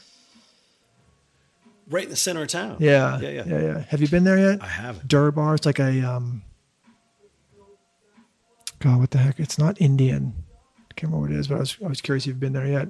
They have have- some. They have some vegan food, but it's very. uh You got to be in the mood. It's like Indian food, or. So we've been dying to try it, but it's like the only new place that I'm haven't tried yet and, Yeah. and want to try, and I'm, I'm like intrigued by. Um, switching gears. yep I want to. Uh, um, I'm curious. This is going to be so random to you. You said you went to college as a history major. yes So how come? I mean laziness Really? well, well i mean Isn't history hard? No, I mean I went to a liberal arts school where you could pretty much design your own major. So my major was it was history, but I was able to design my own focus because it was a Yeah. liberal arts, very liberal liberal arts school. Yeah, yeah. So I mean, my history degree was basically focused on uh, African American culture, American music, the history of American music, Oh, cool. which is essentially African American culture, Yeah. uh, mass media, and popular culture. And then, you know, I obviously had to take all of my history Yeah. classes, but, you know, I was able to kind of design my own thing. And so I, I wanted to write, you know, I wanted to write about history and pop culture and music and all that. That was, you know, my goal. And then got sort of ac- accidentally got the music bug myself and then kind of went down that road and, um, you know, never, I mean, I've written a lot and written a lot of music and written a ton of songs and, and write uh, bios and press releases and you know I've done all that stuff my whole life too. So it's it's all served me but um you know I I if I could do it all over again I'd probably be best at writing books and writing essays Oh, yeah? about you know I mean that's yeah I mean I, I probably that's Huh. you know using my my skill set and my knowledge base and all that but anyway what was the question Um, wasn't quite a History. question. Yeah. Well, because um, I work with a guy, my friend James, that is a huge history buff. yeah And then kind of like, you know, this whole sort of political climate we're in and racial climate we're in. Um, there's been a lot of talk. I don't know. I, I the concept has come to my consciousness about the importance of history. And I was, I don't know, I was never a big history person. You know, it never, it just never like attracted me. It never caught me. Yep. But I've, I've been hearing a lot of people talking about how important it is. Well, I think it puts everything in context. Yeah. And so, um, I don't know. A good example right here in Little Exeter, um, we have the American Independence Museum. And it's always been a very well supported and I think well funded um, nonprofit. And it celebrates, you know, American independence and celebrates uh, you know, they found one of the original copies of the Declaration of Independence there, and um, it's always been this thing that that people have been drawn to, you know, each generation to sustain it, to support it, Yeah. and um, and now you know things are kind of evolving, and you know, and I, and I I support the museum, I support what it stands for, but at the same time, you know, I think we're going through these transitions, and I think a lot of them are are relative to the internet boom, where you know to to know history or to have an interest in history, you used to have to go read a book Yeah. or go to the library, you know, and now it's someone shared it on Facebook and I'm clicking on the YouTube video, or someone shared it and I'm clicking on the essay or, or whatever. it. Well, I mean, it, I mean, my beef with that is, you know, libraries historically are full of just as much propaganda and bullshit as the internet. Like, you know, my my mom, I always get into it with my mom, where she's like, "Ah, you're on the internet," and you know, blah, blah, blah. I'm like, it's no different than a library. You know, Yeah. half of what's in the library is complete and total propaganda Yeah, yeah. as well. So, I mean, it's on the individual to decipher, you know, what you believe and and and to cross reference and and cross check everything. Um, but so my point is is to sort of answer your question, or or is that now we're reaching a point where it's becoming more mainstream to associate a certain time in history with some of the negatives of what happened during that time with slavery, with the persecution and the slaughtering of Native Americans. And so, you know, a group has like that has been able to get away with for so long just sort of having the shiny exterior of you know, our independence and America and, and the Declaration of Independence and rah, rah, rah, USA freedom fighting and all that. And now there's this kind of new generation of people that associate a lot of that imagery and people in their, you know, revolutionary and Civil War costumes. eh, You know, they associate that with slavery, racism, persecution of Native Americans. You know, and so it's like, you know, and I and I think people like that are going through some growing pains because they're trying to figure out uh, how do we bridge that gap? You know what I mm-hmm. mean? How do we make it still desirable to people to want to embrace and support this history, but no longer sweep under the rug that tied into this history are all of these ugly truths, you know? And I'm just using that as an example right here in this small town Yeah. that I, you know, as a history guy and a pop culture guy, I think it's fascinating. And I think there's, you know, there's a generation that's not fully getting that, you know, and not getting that, you know, not only will some younger people not even not want to support or contribute to this, but they might actually, you know, avoid it. You know mm-hmm. that that that it, it might make them uncomfortable. You know, and that's, I mean, to me, that's that's that's an evolution happening in sort of a you know where where and that's marketing as well, where where the marketing of the history as we know it sort of runs its course. You know, and it's like people aren't buying it anymore, and now you got to figure out.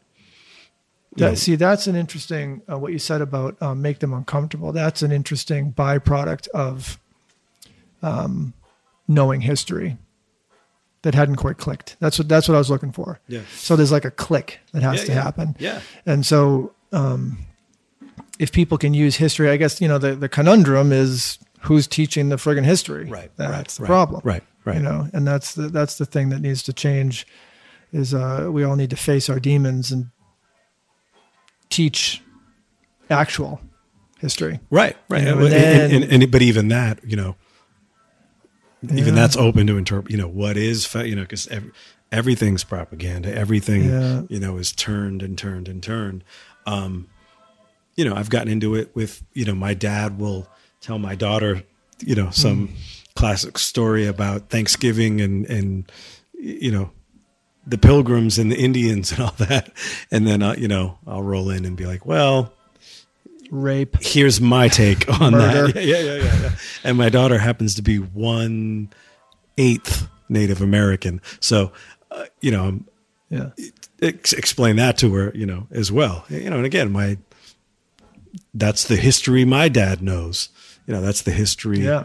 he was taught. So as far as he's concerned, that's the truth. You know, Mm-hmm. and so that concept and that's that's that's it sort of ties into the, the history conversation. That concept intrigues me of of uh letting go and learning letting go of what you think you know right, and like learning. Yeah, that's a that is an interesting uh battle us humans have. Yeah, yeah i deal with that in the in the in the food world too. Just watched an interesting documentary um what the health by the guys that made cowspiracy mm-hmm. and uh, a, a decent portion of the documentary is dedicated to um, talking about the propaganda and the the, uh, the the swaying of the American public, you know, for profit, yeah, and uh, and and the you know people just the generation. I mean, still, I, don't, I would. I was going to say, you know, generations ago, but it's still happening. Like you go walk into our high schools right now, and there's still dairy ads in Yeah. our high school, right, right. and so you get a, you get a, it's just you They're- get a, they're, they're selling cow secretions. yeah, Yeah. and you and but you get like a, a uh, you put a young person in an environment that you're telling them that they have to trust, Right. have to trust, Right. not just should. You have to trust this environment, and that environment is saying meat and dairy, Right. And then they come home, and as a parent, you try to say nope, not meat and dairy, Yep. Yep. and then you're you're and your your kid is fighting you Yep. because they're like, no, you don't know what you're talking about because the school for the last 18 years has been telling me meat and dairy. Right. Because they've got Yeah. con- contracts with Yeah, and then big, big meat and big dairy. yeah, So- and then yeah. that person, who, so then that kid who didn't have a parent saying that is now 40. Yeah. They've got 40 years of thinking something, and their health is deteriorating and their doctor has them on you know a one of those you know sunday through sunday pill boxes to survive and all the pills are maintaining the side effects of all the pills. And the, and the and the pills breed more symptoms yeah. to create yeah. And then you more prescriptions yeah. for more and then you have an then you have a group that can come along and say hey guess what yeah You don't have to do that. And and, and uh, as a as a as a as a biological machine, I have a biological answer for you. And it's Yeah. uh, it's by the way, it's the fuel that you put in your body. And and and they are like no. yeah yeah So I'm, I don't want to go down that rabbit no hole. but, but, I, but I can I can go down that, with you I mean that's But that mental block and game Yeah. is so Yeah. intriguing to me. But what I mean, what you brought up earlier about music and art and mass media, and then you drew the parallel Yeah, yeah. to veganism. Well, I'm enough into it that we can talk about it. Like I'm, Yeah. I, I, and, and I'm and I'm with you, and I'm so I'm one of those people that will readily admit that if I could make the decision right now, I would love to be vegan tomorrow. Oh well, you can. Yeah, no, I can. I know, and it's but it's my own weakness Yeah. and it's my own laziness that if I was taking the test, I would answer all of the questions Yeah, correctly. but I, I you know. challenge you on your your word choice of of weakness and laziness. Okay. because look what you have here fighting the man mm-hmm. on the arts world mm-hmm. and the local art scene is taking strength mm-hmm. it's taking per- perseverance it's taking you know fortitude uh, and so all that is in you Yeah, you abso- have abs- the ability to do it. And so i, I kind of defer back to uh, it's ingrained in and I, I'm- I'm I'm speaking I'm, I'm now putting you as a general Right, right. not not you. Right. um, you you don't intellectually you can understand but you don't. You know what I mean? Like because of some sort of you, you don't fully buy into it because you can just say because I did Yeah, yeah. literally in 30 seconds i was like i'm never eating animal again and i never did Okay. And I'm saying that, in, but you identified that that's your number one root right right right oh yeah, yeah cause yeah. and passion. Yeah. And, and So you don't this want is it. mine. No, I, I do want to, but, but, but I'm, but I'm, I'm admitting that it, that it is somewhat laziness, but it's also, or daunting maybe it done well it's also i mean i i eat um you know i i, I don't eat processed food Yeah. you, know, you know i don't i haven't eaten Yeah, that- and that's- that's choosing fast battle. food in yeah 10 15 years um you know we get our vegetables from the farm stand or a farm share or or you know go organic at a, at a smaller grocery. I mean all of those little decisions but at the same time um it's you have a family you're you know uh, you're dealing with kids you're dealing with making a meal for everybody and it's and it's something you know my wife and i have two polar opposite metabolisms. She's she's literally this big yeah. and she can eat anybody under the table literally and so like she's one of those people that I, I she is going to I'm, listen to I'm this. scared, I'm, and I'm scared to say this to you because you'll have a, an answer, which I'm Oh, sure yeah. will be smart. But like, if she was vegan, she'd she'd wilt away. I mean, she's she's one of those. you can speak on it. You can speak on it. But um, you know, so like we have she might i would she she, yeah. she needs the calories she needs the protein she needs all of those things. Yeah. and i don't. I mean i i feel my best you know eating raw and and all of those things. And and i go through my phases you know and fall off. So i will uh, i will commiserate with your wife and, and i have the same like metabolism. Yeah where it's like i will say a vegan diet i am always hungry mm-hmm. i am always hungry like i'll eat and i'll be stuffed to the gills like oh i'm so full an hour later my stomach is growling right, i'm ready like i'm to go. starving yeah yeah um, but i eat so then i eat you know and Yeah. that's the beauty you know it's like the the food is you burn it. So Yeah, and that's what it's supposed to be. yeah, Yeah, yeah. No, my brother uh, has been in the um, naturopathic and holistic uh, supplement world for 20 years. So he Right he's done very well for himself because he got in way ahead of the curve. Uh, a company called uh, Standard Process. Have you ever heard of them? no, Um, they're out of Wisconsin, and so it's all uh, supplements, uh, but they they're only sold through um, naturopathic doctors, nutritionists, chiropractors. So it's it's yeah, you know direct, Yeah. and everything is grown on this farm in Wisconsin. So everything is in house. that's cool. Um, but so he was, you know, again, way ahead of the curve Yeah. in, in that field. So, I mean, you know, he was telling me again, back to art, back to craft beer, back to local, you know, these are things that he was talking about to me 20 years ago, 15 years ago, where he was in. It was his Yeah. thing and talking a lot about propaganda and, and Fighting through big barriers. big pharma, Yeah. big big food, Monsanto, you know, just all of them that are all in bed together. You know, I mean, that's the other thing that drives me nuts is that everyone thinks that you know Yeah. this is not that and that is not this. That like the people that make it's all of them. big pharma is big vaccines and is Monsanto and is Yeah. big food. Yeah, They literally are the same companies, Yeah. you know, and Yeah, it's yeah. it's patents and and you should watch What the Health. It's you'll, you'll like it. Okay. You'll like it. I'll remind you. Okay. You'll like it. It's it draw it literally illustrates for you to see like oh that's weird the uh you know the uh, the American Cancer Society is sponsored by you know Oscar Mayer. Mm-hmm. Oh, interesting. Right, right, right. For example. Right, Yeah, right, it's, right. It's crazy. Yeah. Super crazy. Um Segue.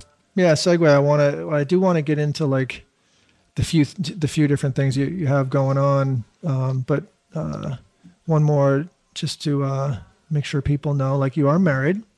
I am married. you have a lovely wife. Happily married. yeah. And two children. Uh, my daughter Lana is eight years old, yeah. And my son Devin is 16 months old. nice awesome Yeah. you love that Yeah. I mean, all the, you know, all the cliches are true. I mean, it's, you know, the older you get, it's, it's the coolest stuff and, and, you know, which Oh, keeps yeah. you going and, you know, makes you crazy and infuriates you at times, but, yeah you know, makes it all, makes it all worth it. totally and um, you know, and and a lot of this that I'm doing locally, you know, once I had kids, you know, it was it was for my daughter. Everything we're talking about, you know, where with arts and music, you know, did she gravitate to Frozen and all the Disney crap? Like, yeah, of course she did, but at the same time, she also she loves to sing, she loves to dance, mm. she's into it, and you know, like, yeah, you can take her to Disney on Ice in Manchester, or you can go to some big show in Boston, but like, why does what happens in Exeter or Portsmouth have to be like trickle down Disney? You know, like, yeah. why can't this be where she learns to create her own thing and come up with her own choreography and write her own songs like that's Yeah. that's the point of community is you know is to get into it that way and, and the goal of parenting say it again? And the goal of parenting. Yeah yeah yeah, Nurture. yeah yeah. Yeah and it's and it's no different than it it's all the same. It's it it's a bologna sandwich. I mean it's literally a bologna sandwich. It's do you want to make the the Oscar Mayer bologna and cheese Wonder Bread sandwich, which is, you know, the knockoff local Disney show? You know, like do you do you want to bring your kid to the well, they do it in Strawbery Banke. They, the kids festival with with Barney the big red dog and and and a local you know frozen princess you know actor in her thing you know like or do you want to take her to something where she can learn how to sing and how to write her own song or play the drums or play the guitar mm. or and to me that's the same as learning that you want to eat an organic vegetable or fruit and feed yourself and your soul instead of you know just Yeah. trickle down corporate culture, homogenized culture. And so, um, you know, I saw her getting into all that and was just like, I don't support it, you know, but at the same time, where's the alternative, you know? Right. And so it's like, well, let's, let's try to create that because even the people, you know, who I, th- I think have the best of intentions, but you know, they're doing these talent shows and all that. And it's like, so what happens at the talent show? Come and sing your Taylor Swift song, you Yeah, know, yeah, yeah. come and sing your Frozen Let It Go song, you know, and then at the end, you have a certificate that says you're Seacoast Idol, you know. Congratulations, good luck. We'll see you next year. You know, like, Yeah. you know, wh- where's the cultivation of the talent that It's true what, that what you were not a lot talking of- about with your vision in in Rollinsford, you know, and Yeah. that's my, my buddy my buddy Dave Druin who works with me here. You know, he got into music. He grew up and went to high school in Amesbury, and he got into music going to a spot like yours. You Mm-hmm. know, that was local arts and music guys that had created this. Um, you know, open mic, but but but that it was you know more of a free space to to feel comfortable to create, and that's what got him into it. Mm. And he was off and running, and so you know he doesn't see that around either. It, it's you know come into a talent show, but not come and like be comfortable and fail if you want, Yeah, you, you know, yeah, and and, yeah. and build up your confidence the same way that And we do be, with, uh, with sports. Yeah, yeah, Yeah. And we do it with sports. You know, we're we're great at sports, and that's even gotten better locally, where you have all these Seacoast United and AAU, and you know where you get these kids into these places when they're 8 9 10 11 12 learning the skills in a comfortable setting you know setting them up to be better as it gets more competitive but with arts and music i think it's Yeah. it's the opposite I think what I did with my kids um, uh, is I I used to just take them, and it's funny because you're it it um it speaks to what you're saying where there it, there isn't a lot to do around here. So like I used to take my kids out of here. yeah I took my kids to the city. yeah I took them to Boston just, and I didn't take them to, you know, the show in Boston. I just took them to Boston. to soak it up. And we literally just walked around Yeah, yeah. and we tripped around and like people watched and uh, we used to go to um, i lived in downtown dover and um, this is just one example like we would do this for fun. We'd go walk around the washington street mill Mm-hmm. in dover. Do you remember when salamandra glass used to be Mm-hmm. in there and that guy george who blew glass there? You could just walk in there and like See- watch him blow glass. See him do his thing. Yeah, and he was yeah. totally cool and was like to- have a seat. He literally just put on a show. Yeah. You know? And we would just that would we would do that. And and and in hindsight and a little bit um on purpose um that's what i was doing. You know it was just like i just i just want to expose them. I don't want them to just be in this little you know because i grew up in the city so it, to me it was like and my kids are half puerto rican so they were they were like the minority and they're in this like white bread and so I was like, we just gotta get the fuck out of here and like Yeah, go yeah. to the city and Yeah. see people and Smell it. diversity. Yeah. Smell and, it. and like see just people just doing things for the simple sake of doing things. And I think that nerd, like both my kids, my son's in art school, he's an illustrator, and my daughter's going to music school. yeah You know what I mean? So it was like just encourage, expose, nurture, you know? I'm having a flashback. I mean, to when I was in high school and grew up here. You know, you have all the field trips. Yeah. You go to this museum Yeah. and you go to that museum and you do this and you Three do that. times. The only thing I remember, I think I was a junior in high school, and I was in a uh, history ethics program, and Mr. Smith was our teacher, and we went. It was a field trip to Boston, and we went to like the Fine Arts Museum, but he took us after, and literally dropped us off for like an hour and a half. This was so this was like 88, 89, um, when the combat zone still existed. Yeah, yeah. And he basically dropped us off Chinatown, the combat zone, Yeah. and he said, like, this isn't part of the curriculum. You know, you guys are going to be fine. Go take an hour, and we're going to meet back here. And he literally, uh, you know, in this day and age, No. he would have lost his job the next day. but, but we, Yeah. I mean, the combat zone, It's you know, and he just said, Yeah. walk around, you'll be fine. You know, just use your instincts and do your thing. And Have a buddy. yeah, and we we you know we stayed in packs, Yeah, yeah, and um, I mean I remember everything about that hour Yeah. to this day. Yeah, you yeah, know, and Yeah.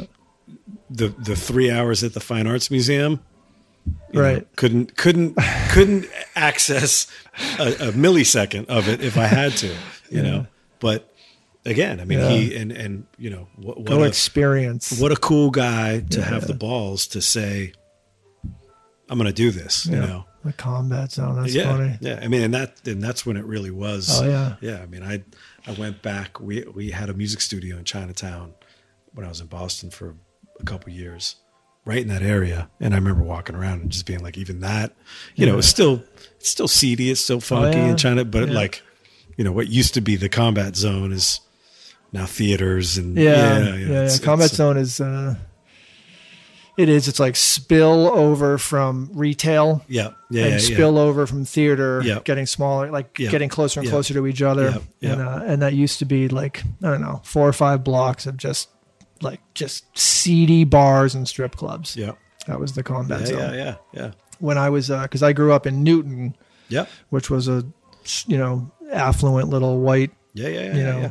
Jewish Italian burb and uh and we my friend and I like uh, that just speaks to the different day like we were saying like you know we would take the T like 11 years old yeah. 10 years old just the two of us would just go into Boston Yeah. Harvard Square combat zone we just like trip around go Yeah, trip yeah. around and learn that you know it isn't a big it is and it isn't a big scary world out Yeah, there yeah. like I, I mean, I did this. I mean, when my junior and senior year in high school, I mean, that's friends and my girlfriend and I on the weekends yeah went to Harvard Square. You know, loved it and just it's what I want to do. It's where I want to be. And and uh, I have vivid memory, dude, of like driving.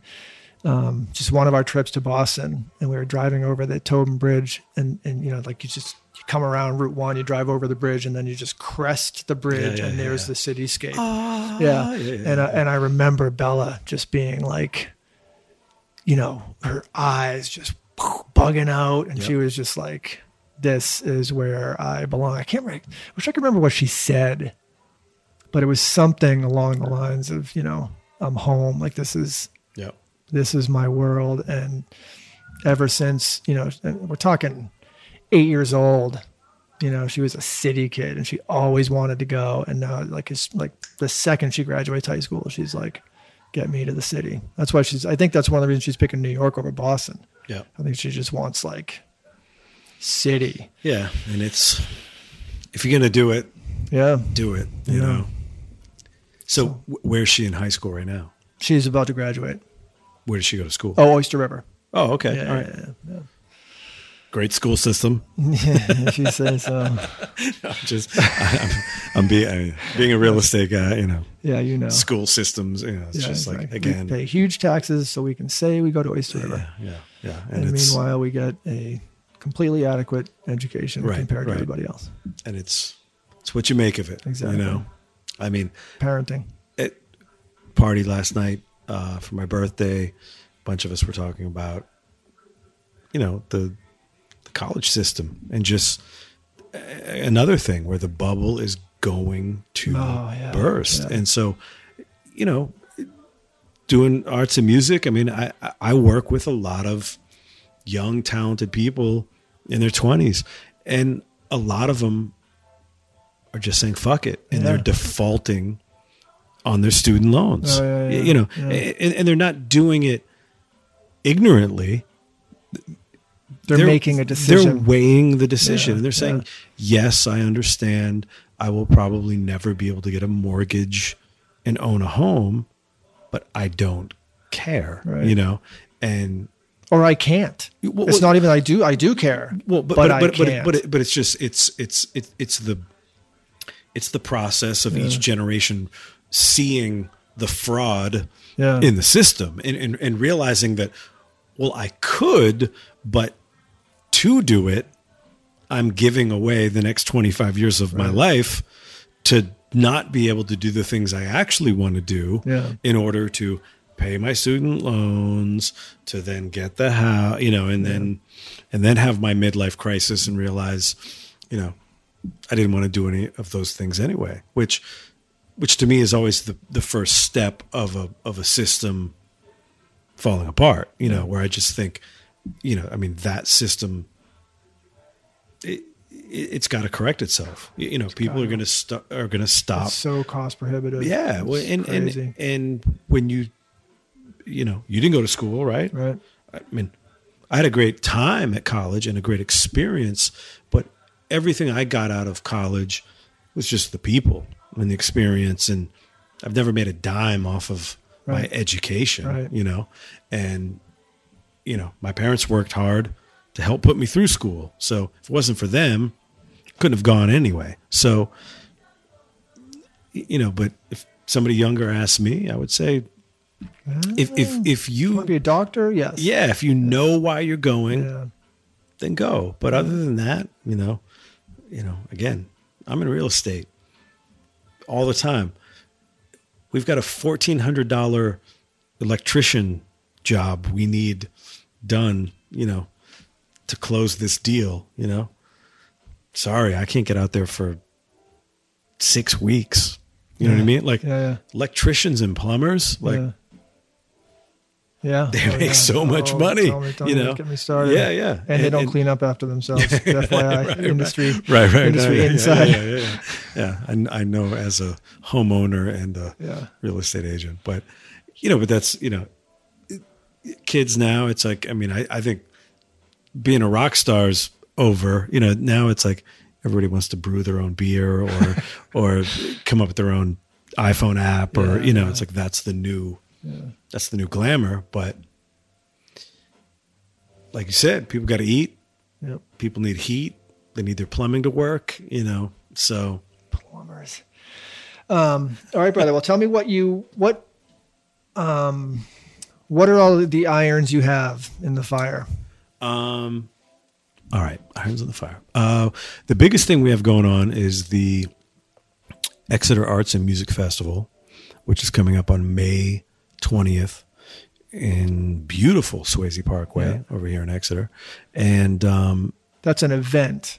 yeah, that's definitely an event, Yeah. and that's um, just kind of the culmination of of the last couple years of um, you know what we're working on in Exeter, and then what we've been working on with the Arts Industry Alliance on the Greater Seacoast as well, which is just kind of showing that like you know you can do a high profile um, event that that has a, a broad appeal, and that it can be all local.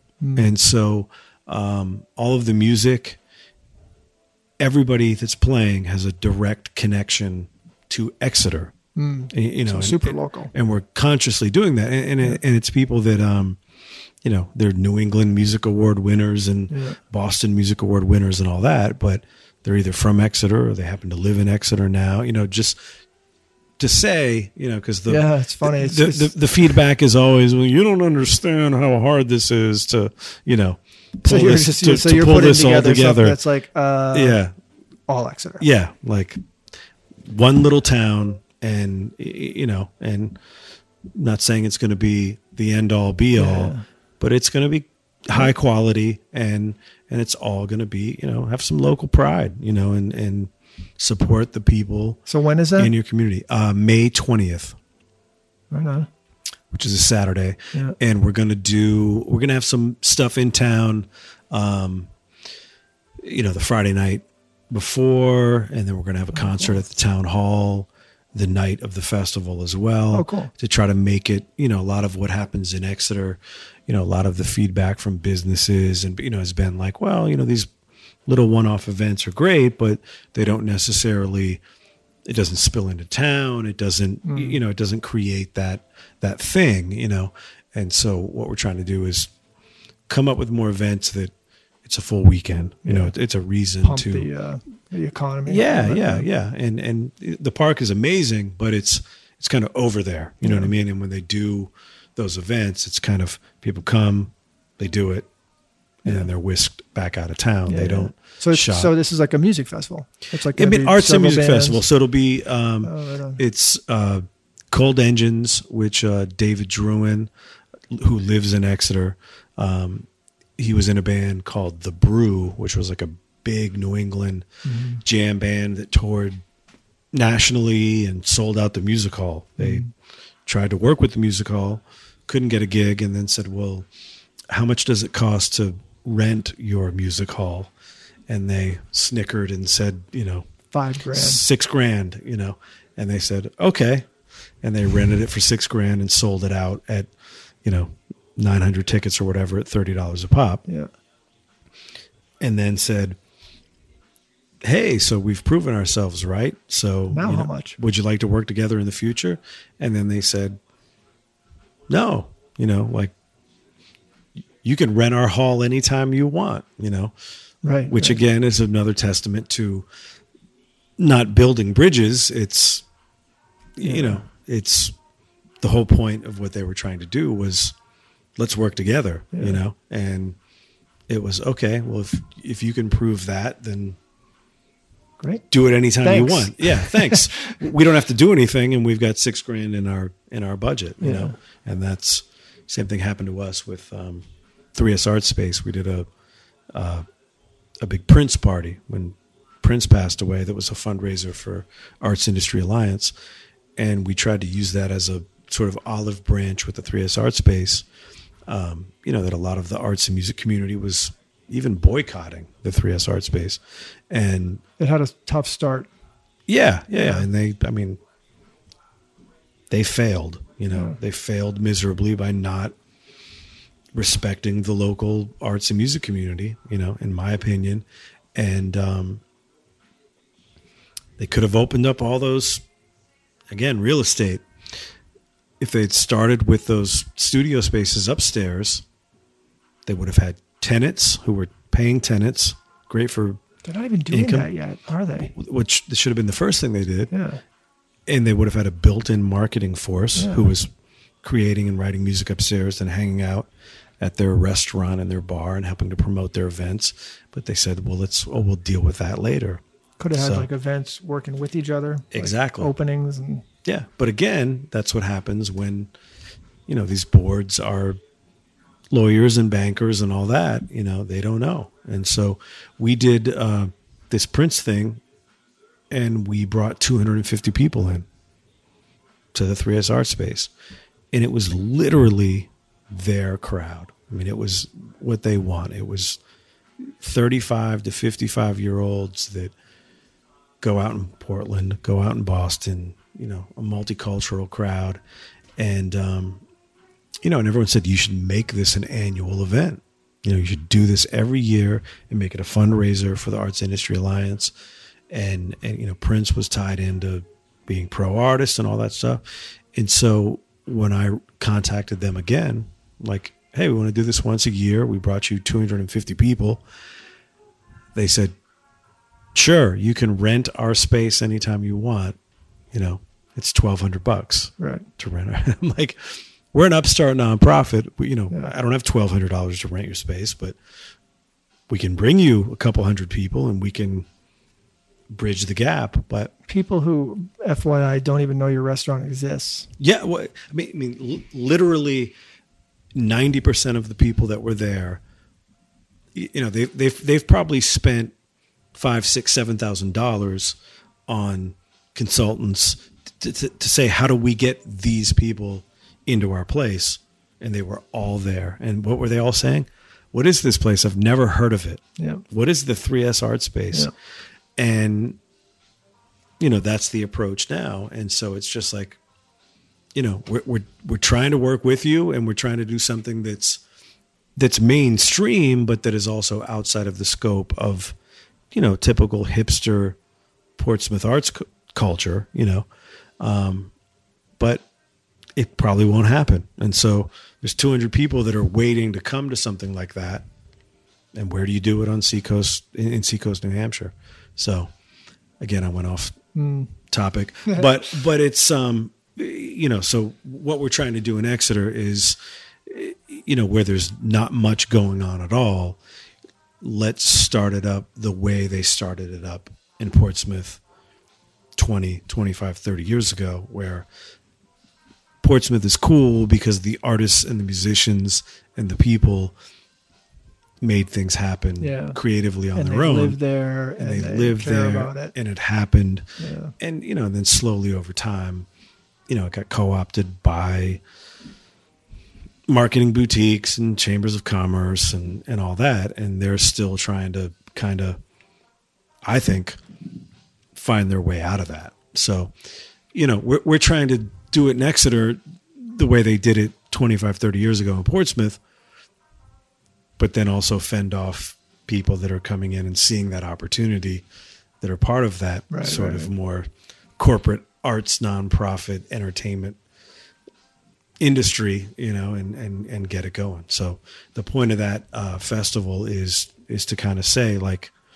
you know this is for the artists and, and there'll there'll be artist vendors but you know the, it's very affordable and cheap for the artist vendors to come and there'll be a local food court you know it's all um, locally sourced food you know no one's going to come in and Yeah.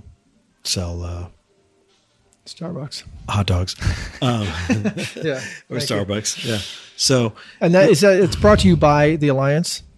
Yeah, I mean, so the, the Arts you- Industry Alliance is the 501c3. Arts Industry Alliance is the nonprofit. And then Team, That's Ta- right, Town yeah. Exeter Arts Music, is an initiative of the Arts Industry Alliance. So what uh-huh. we're trying to say is we're in Exeter. This is where we're rooted. And when we started, there was nothing happening in Exeter. Everyone was saying, you know, we need to renovate this theater. You know, we need $1.3 million for arts and culture and music to exist in Exeter. And so we wanted to step in and say, no, you don't. You know, Yeah. you, you need People. you need thirteen hundred dollars, Yeah. you know, and you just pay some good musicians and some good artists, and you just you just start making it happen, you know, the way they did. In you know, I, I think everyone is looking at Portsmouth and thinks like that's how you have to do it. Where the people in Exeter that are involved with town government and all that, I'm always encouraging them go to Kittery. You know, they did it right. You know, in, in the course of five years, it was pretty dead. And then cool, funky find- gallery, And you can't find parking. the the dance hall, some cool mm-hmm. restaurants. They just they just did it. Yeah. You know, they, they And it's like two square blocks. yeah, yeah, yeah, I know it's awesome. and it's but it's got it's got soul, you know, and so that's that's what we're trying to do is just do it from that that sort of standpoint of of build it from a grassroots level and hopefully do it and but also keep it so that it stays grassroots and and the local artists and musicians aren't eventually pushed out you know Yeah. so that's what we're doing. Um, and we're going to do more stuff in the center of town all summer. Some concerts on the bandstand and and you know some arts installations up in front of the town hall. Just trying to get some stuff right in the middle of town mm. instead of you know oh, off at that park or over here tucked away. Like you know, like you said, it's a it's a rotary, and Yeah, and- yeah, yeah, yeah, instead of it being a traffic function, you know, let it be a cultural Yeah. function. Hotspot. Yeah, Yeah. yep, This this area in general battles sometimes, you know, just literally simply logistics. Mm-hmm. Uh, like um, meaning um, um, what's what's the word I'm looking for? But the demographic where it is. You know, it's like Exeter is kind of hard to get to if you live in. But it, but then you know you stop and you go, it isn't like it's not any harder for me to drive to Exeter than it is to- to drive to Portsmouth. right, right. Same, literally the same time, Yeah. different road. It's just having a reason Yeah, to go there, Exactly. you know, and just and and it could use a little. Uh, uh, do you have any? Um, Have you have you set your sights at all on any kind of nightlife, meaning like a bar, restaurant? Yeah, I mean, we've, to I mean, we've build we've, tr- we've tried. I mean, we've we've been working with with different restaurants and doing live music, and it's just, you know, the town is so set in its ways Yeah. that um, it's hard, man. Yeah, you, you know, and, is. and it's like It's a and, stodgy and none old- of and none of the restaurants you know and, and i'm friends with a lot of these people and they're great people but it's not what they do and so we've done live music at places in exeter at that- lunchtime. that That's the thing. That's like ooh, Exeter to me is like lunch, right you know, the lunch spot or breakfast even. right right It's not dinner. what we've done at places that if we were bringing the numbers that we brought in there to like the dolphin striker Yeah. the dolphin striker would be ecstatic Yeah, you know yeah, like if if you know a music night was bringing in 20 people you know just there that night for that act the dolphin striker would be ecstatic Yeah. you know like and we've done that in exeter but they, they've never done music before so they don't really get it they Mm-hmm. don't get you know it's it's it's, it's just more like It's a weird crowd. it's more like, oh, that was great, but like our staff was really stressed out, you know, and it's like, okay, but we money. we counted 19 people in the room that were all here having drinks and eating food simply because Yeah. there was live music, Yeah, yeah. you know. It's it's just it's that kind of thing. It's know, a funky town, dude. It is. It's a funky town. It's got a lot of soccer moms and a lot of uh, kids. Yeah. You know, yeah. with uh, Phillips Exeter, um, and the high school is just, it's a lot of kids and a lot of fan, you know, parents driving around in expensive cars, worried about their own shit. Yeah, and it's it's what you talked about earlier. It's it's a it's a school system Yeah. town. You know, being in real estate. I mean, it's oh, the school system is so amazing. Yeah, you know, and you know, a lot of it is w- what I'm always shocked that people don't talk about as I've gotten more involved or invested in in town politics and government and all that is you know they're they're so tuned in to um you know bringing younger people and they're, they you know they're aware of their tax base and you know that it's increasingly becoming a retirement community where you have all this housing going up these condos the mill back here you know that, mm. it, that it's it's retirees. And so they're aware of it and they know that their tax base is getting older and older and that mm. that's an issue and that they want to attract millennials and younger parents and all that. But no one ever talks about the fact that and and in downtown being stagnant you know? And when i grew up here you know it, it, simple geographics urban planning or whatever. When i grew up here the middle school and the high school was one mile down the street from downtown so when you got out of school oh, You came downtown. you walked Right, right, right. downtown and you bought candy or walked around or whatever and then your parents maybe came and picked you up and maybe you went out to dinner and so there was that natural at least it created a community. it created a community and it created vibrancy and now both of the schools one's off of 101 yeah. over here and one's off of 101 over there you know it- it's a, it's a commuter corporate culture where there's no natural flow of Yeah. of younger people and families downtown so you know It's tricky. it's tricky Yeah. it's tricky And it's one road.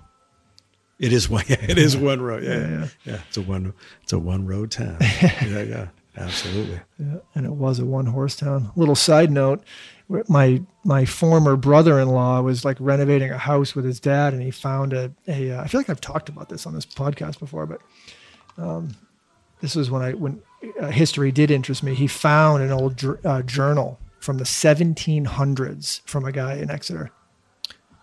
It- where was the project it must have been like Exeter, Greenland, Okay. something like that. Yeah. And he found this like crazy. I mean, it was the the condition of it was unbelievable. It was- Yep. I remember it was this green, small, kind of like the size of a uh, of a uh, moleskin. yep, It yep. looked kind of like a moleskin, and it was like green.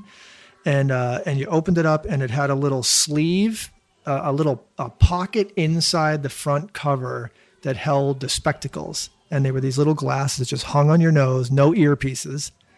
And then it was just a journal, and it read from like you know his two week journey from Exeter to Dover, like like taking his horse and buggy over the water and over the bridge, and like to go get supplies. It was just like it was fucking fascinating. Back when Yeah, when living was living. yeah, it was, it was it was fascinating. It was really cool. It really like gave you this really cool picture of, you know, Exeter and Portsmouth and Dover and like Nottingham and North. Yeah, Like those were yeah. those were towns back Yeah, then. yeah, yeah, like, yeah, yeah. Like, like uh, now what we consider like you'd never want to live in like Nottingham and Northwood and stuff. It was like those were big deals. Yeah, that's where yeah, the Mass came yeah. out of. And Yeah, they- yeah. That's why we have Mast Road. They came out of that area. Right, right. Came down through Dover into Exeter, out of you know out of Exeter and Portsmouth to Boston to England. Right, right.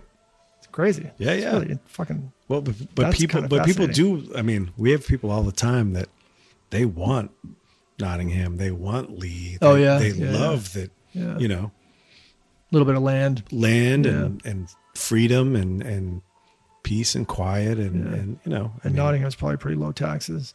Yeah, absolutely. Yeah, yeah, yeah, yeah, yeah. That, that's where you live, right? Yeah, yeah, yeah. yeah. Well, that's because it's in the the Oyster River Right. Yeah, exactly. Lee, Madbury, Durham. It's just it's fuck crazy. Taxes School crazy. systems. It's, it's like cost prohibitive. Yeah, Like yeah. for you know for us, it's like we're in such a low ability to to purchase because of the taxes. The taxes like like are a, a quarter or no a third. They'll be like a third of our mortgage wow, are the taxes. Fucking crazy. it's insane. Yeah, it is. Well, all right, brother. You got Yeah. you got anything else you want to shout out to the world? No, I mean we're you know doing our thing, and I just feel like this is a you know start of a open conversation. Yeah. You know, I just think there's a lot of people that are trying to do some new things, and they, may be a little outside of the box of of what you know people do. You know, and, and you know my whole thing is let's let's you know open it up for people around here to come up with original ideas that are unique And support each other. to hear yeah, Yeah. and say let's let's put what we're doing on the map so that you know they're writing about what we're doing here in seacoast new Yeah. hampshire in boston or manhattan instead of us desperately trying to raise money to import Right. what they're doing in boston and manhattan When that person came out of here. yeah, yeah, exactly.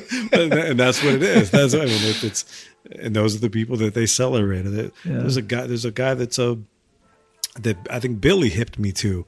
That was a a theater guy and a playwright that I think he may have been from Durham. That was involved with you know kind of the some of the local seacoast nonprofits, and um, he finally got frustrated and said screw it and went to L.A. Yep. and he did something wrote something that kind of blew oh he, he made a an independent movie that was a, a big uh, horror film called witches or something like that Mm, I don't know. anyway this is like but blew up and he won some sort of you know what it was con or something you know won like a big award but again like he's now being embraced and brought back to Yeah. like the music hall you know Yeah, it's like yeah, putting him on the stage yeah. like our own hero you know and he literally blew up because he was like fuck it it sucks here i'm getting the fuck out of here Right.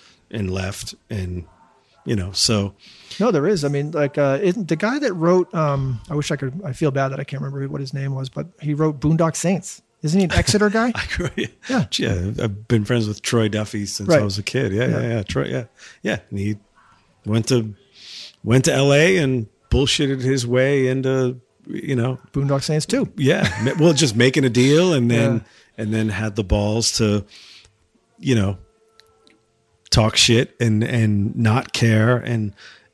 And in, at the end of the day, you know, everyone thought he kind of shot himself in the foot, but at the end of the day, he, he's made a great career for himself because he did say "fuck you" to uh, Yeah.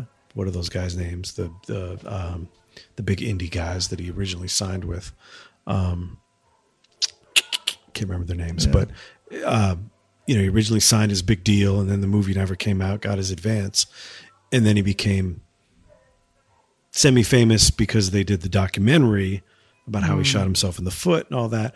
But then he flipped it on him and did it independently, and now that whole Cult series, classic. yeah, and, now- and so now he's a respected It's one of my favorite movies. director and and uh, has done his thing because he had the balls to again. Now that's a great New England story where he was like, you know what, fuck you guys, you know, and did his own thing, and now he's doing great. So um, New England. there it is. Yeah, we got somebody coming in here. Uh uh. Um nice. Ready to use. Ready to use the shop. So yeah, man, we're we're good. Uh, right on. Okay, All right, brother. All right. they're gonna do, come in. They're gonna come in and uh, use the space. yeah, I don't I don't know who it is. Yeah, that's cool. It's happening. They want to know what it is. Yeah, yeah. They're like, can I come paint something in Yeah, there? can I, Yes, what are you guys doing? Are you guys Um, podcasting in there? Yeah, exactly. Um, yeah, brother. It was cool to meet you. Yeah, for sure. I'm glad we did this for sure. It, it took us a little while to make it happen. Our, Yeah, both yeah. our schedules kept conflicting, but we got it happening. And uh, and I think one of the things that we can do, you know, sort of locally and through social media is just you know support. Yeah, and just Just keep do it. keep You the know, like, conversation going keep me, and, and keep make me, it like fluid. in the loop of what you're doing, and I'll keep putting it out there. I love the idea of what you said uh, before we recorded. The your uh, one of the guys in here is a photographer, putting on little photography clinics and stuff. That's Yeah. like yeah, that's, awesome, awesome idea. I mean, Come in for an hour and learn how to light. yeah, a photo. that that, and also you know we want to do, um, you know, have songwriting sessions for Yeah, yeah. adults. Like come in and Yeah. learn how to write a song, and you know, for kids, but also for adults, and and you know, take the take all the mystique out of it. You know, Yeah, the- yeah, you yeah, know, the talent show thing, the the the playwright submission contest. You know, it's like, come on, like, Yep. just do it. You know, Yep. Come on and sit and have a beer and we'll write some music. exactly. All right, man. All right, brother. Cool. Peace.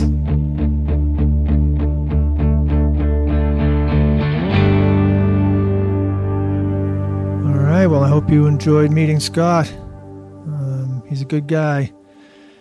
Check him out if you get a chance. TVP Records, the Arts Alliance, and um, uh, if you get the chance, we did talk about it. Um, May 20th, this Saturday at Swasey Park, Parkway in uh, Exeter, is going to be his, uh, like he said, the first um, of hopefully many music and art festivals.